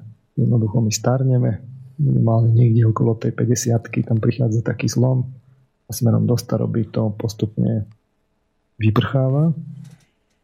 Hone v tej starobe postupne prichádzame a keď nebudeme mať tú náhradu, potom príde vlastne tá prázdnota. To, čo ten Erikson hovorí na konci života, že dúfalstvo, prázdnota. A tie bežné emócie sú väčšinou prežívané v tele, spôsobujú taký ten, ten, ten návyk. A keď, keď o ne prichádzame, tak môžu spôsobiť tú krízu. To sme hovorili. A, ale živé sú emócie, živá voda sú tie, ktoré sú etické. Tie sú totiž to spojené s myslením, ale je s hlavou. Majú ten sociálny rozmer. A z, z takého pohľadu sú vlastne oni jednak nezasiahnutelné tým, tým, tým regresom tých telesných procesov, Inak aj z toho časového pohľadu sú eh, vlastne trvácne, tá spravodlivosť ako princíp, ako príklad cnosti. Ten, ten princíp sa nezmení, nezmení. Či bude teraz, alebo potom od, od 200 rokov, od 2000 rokov bude spravodlivosť stále tá istá. Sú nezávislé na telesnosti, čiže inými slovami povedané sú, sú väčšie. Takéto, takáto voda. Je to živá voda.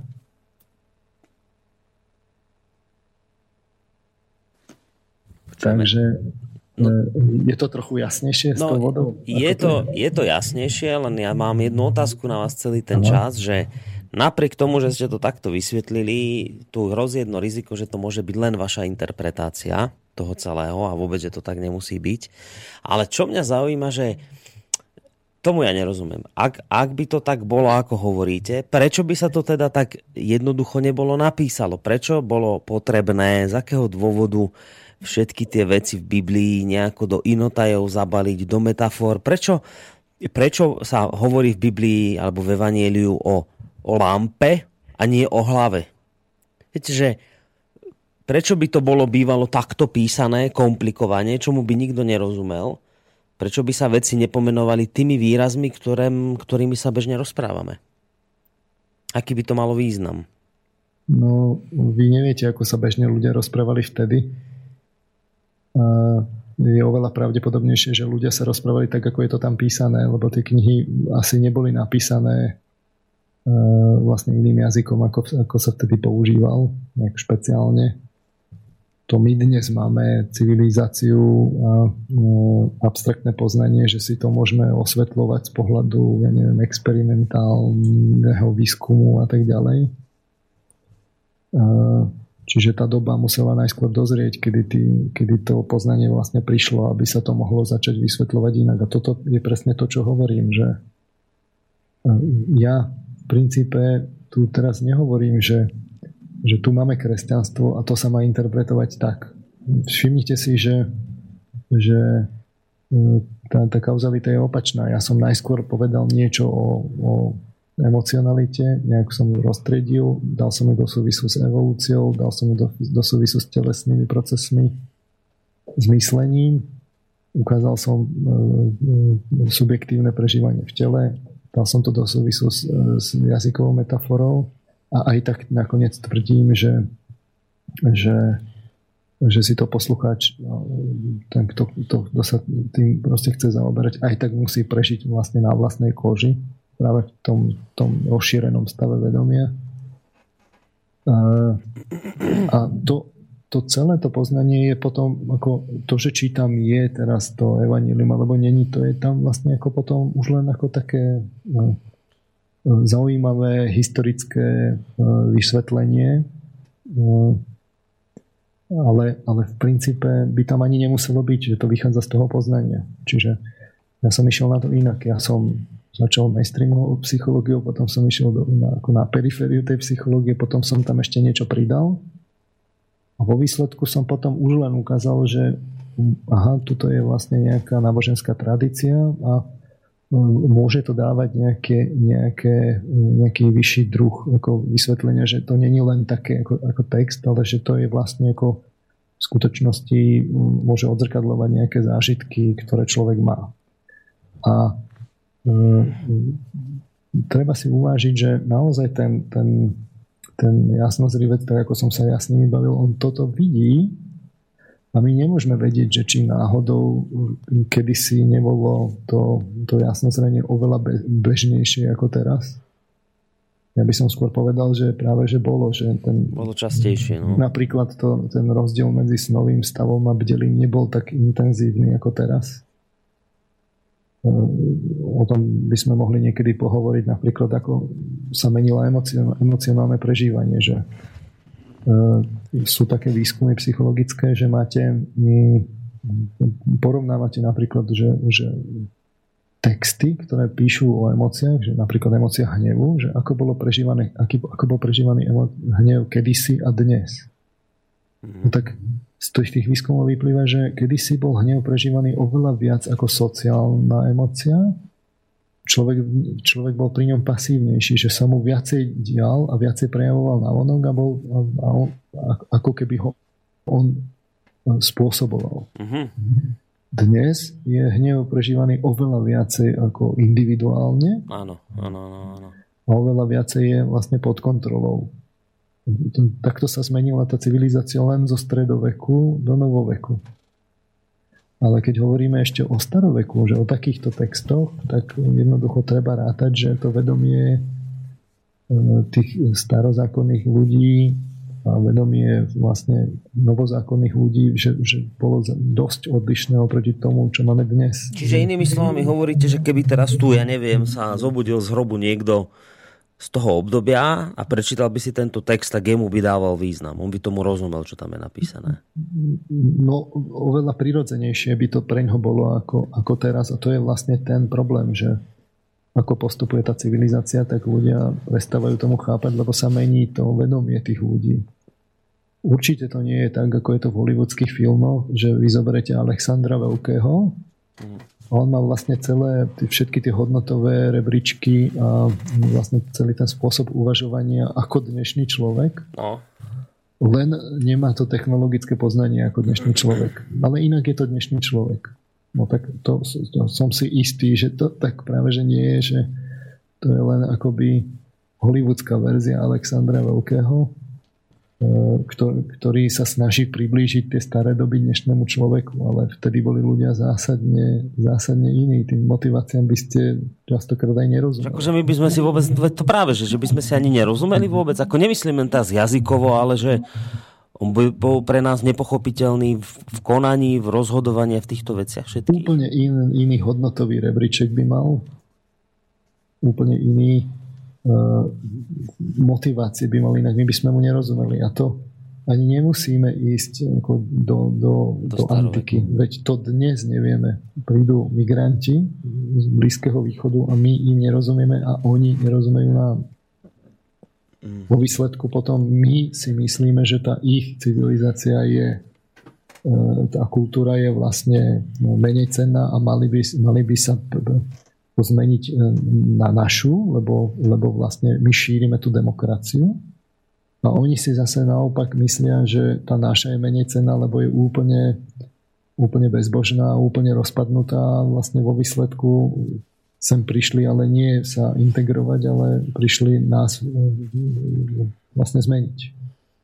A to vám nemusím vysvetľovať, mali ste tu predvčerom k tomu, k tomu večernú reláciu. Mm. Takže vlastne čo, riešením by bolo začať hovoriť e, o týchto textoch starých jazykom súčasníkov. Len to je nie, no. ja som nehovoril o tých, o tých textoch jazykom súčasníkov, ja som práve akoby ukázal nejaké poznanie. Je to, opakujem, je to na tých poslucháčoch, oni si musia akoby napríklad mimo iné ujasniť, že čo sa im vlastne sníva keď si to ujasnia, tak sa im zrazu celkom prirodzene začnú ako keby prenikať do tých starých textov. Bez toho, aby im to niekto vysvetlil, hej? A zrazu to tam začnú nachádzať a bude im to oveľa zrozumiteľnejšie a vlastne budú, budú cítiť, že to je celkom prirodzené. Práve, že ten jazyk je prirodzenejší, keď idete do tých zmenených stavov vedomia, ako ten náš súčasný abstraktný.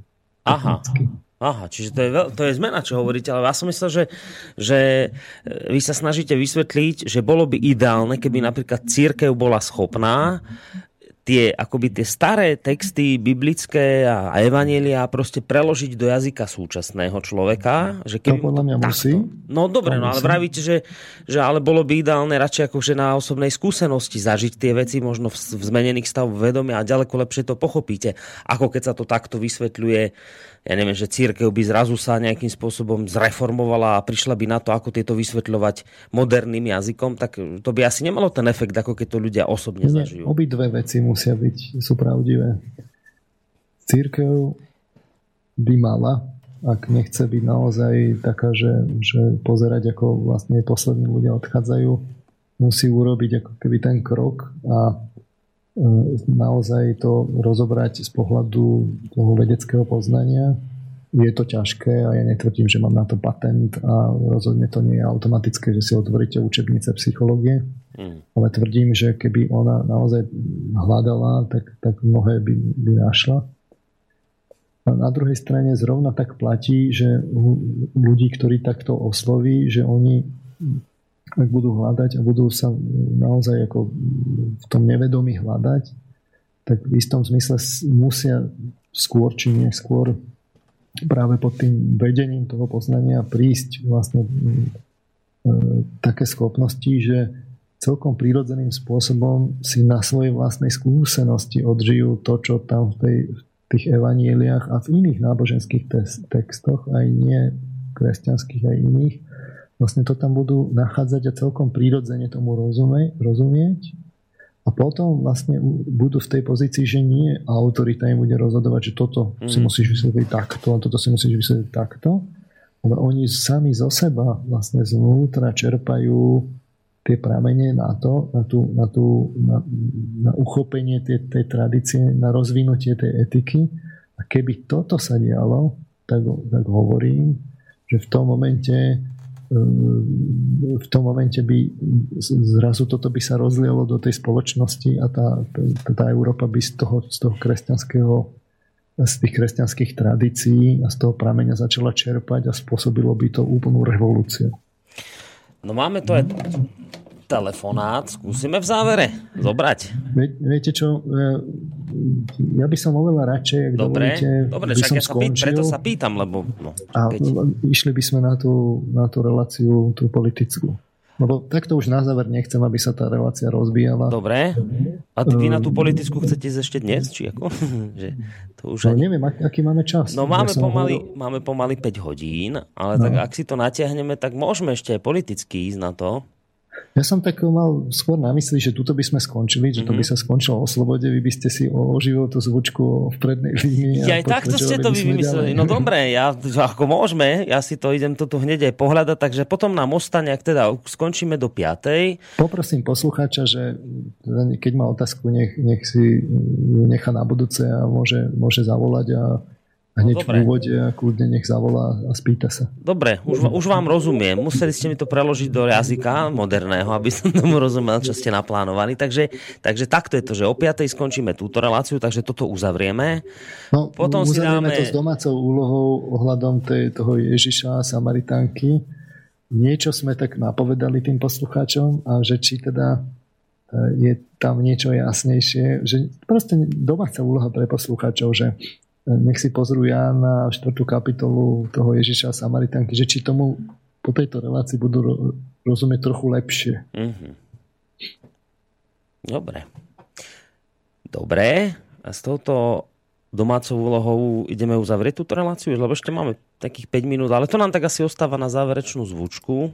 Záverečná zvučka a môžeme pokračovať. A pokračujeme ďalej, ideme sa pozrieť trošku voľná, na... taká ideme. diskusia. No, tak, voľná neplánovaná diskusia. Áno, áno. Tak.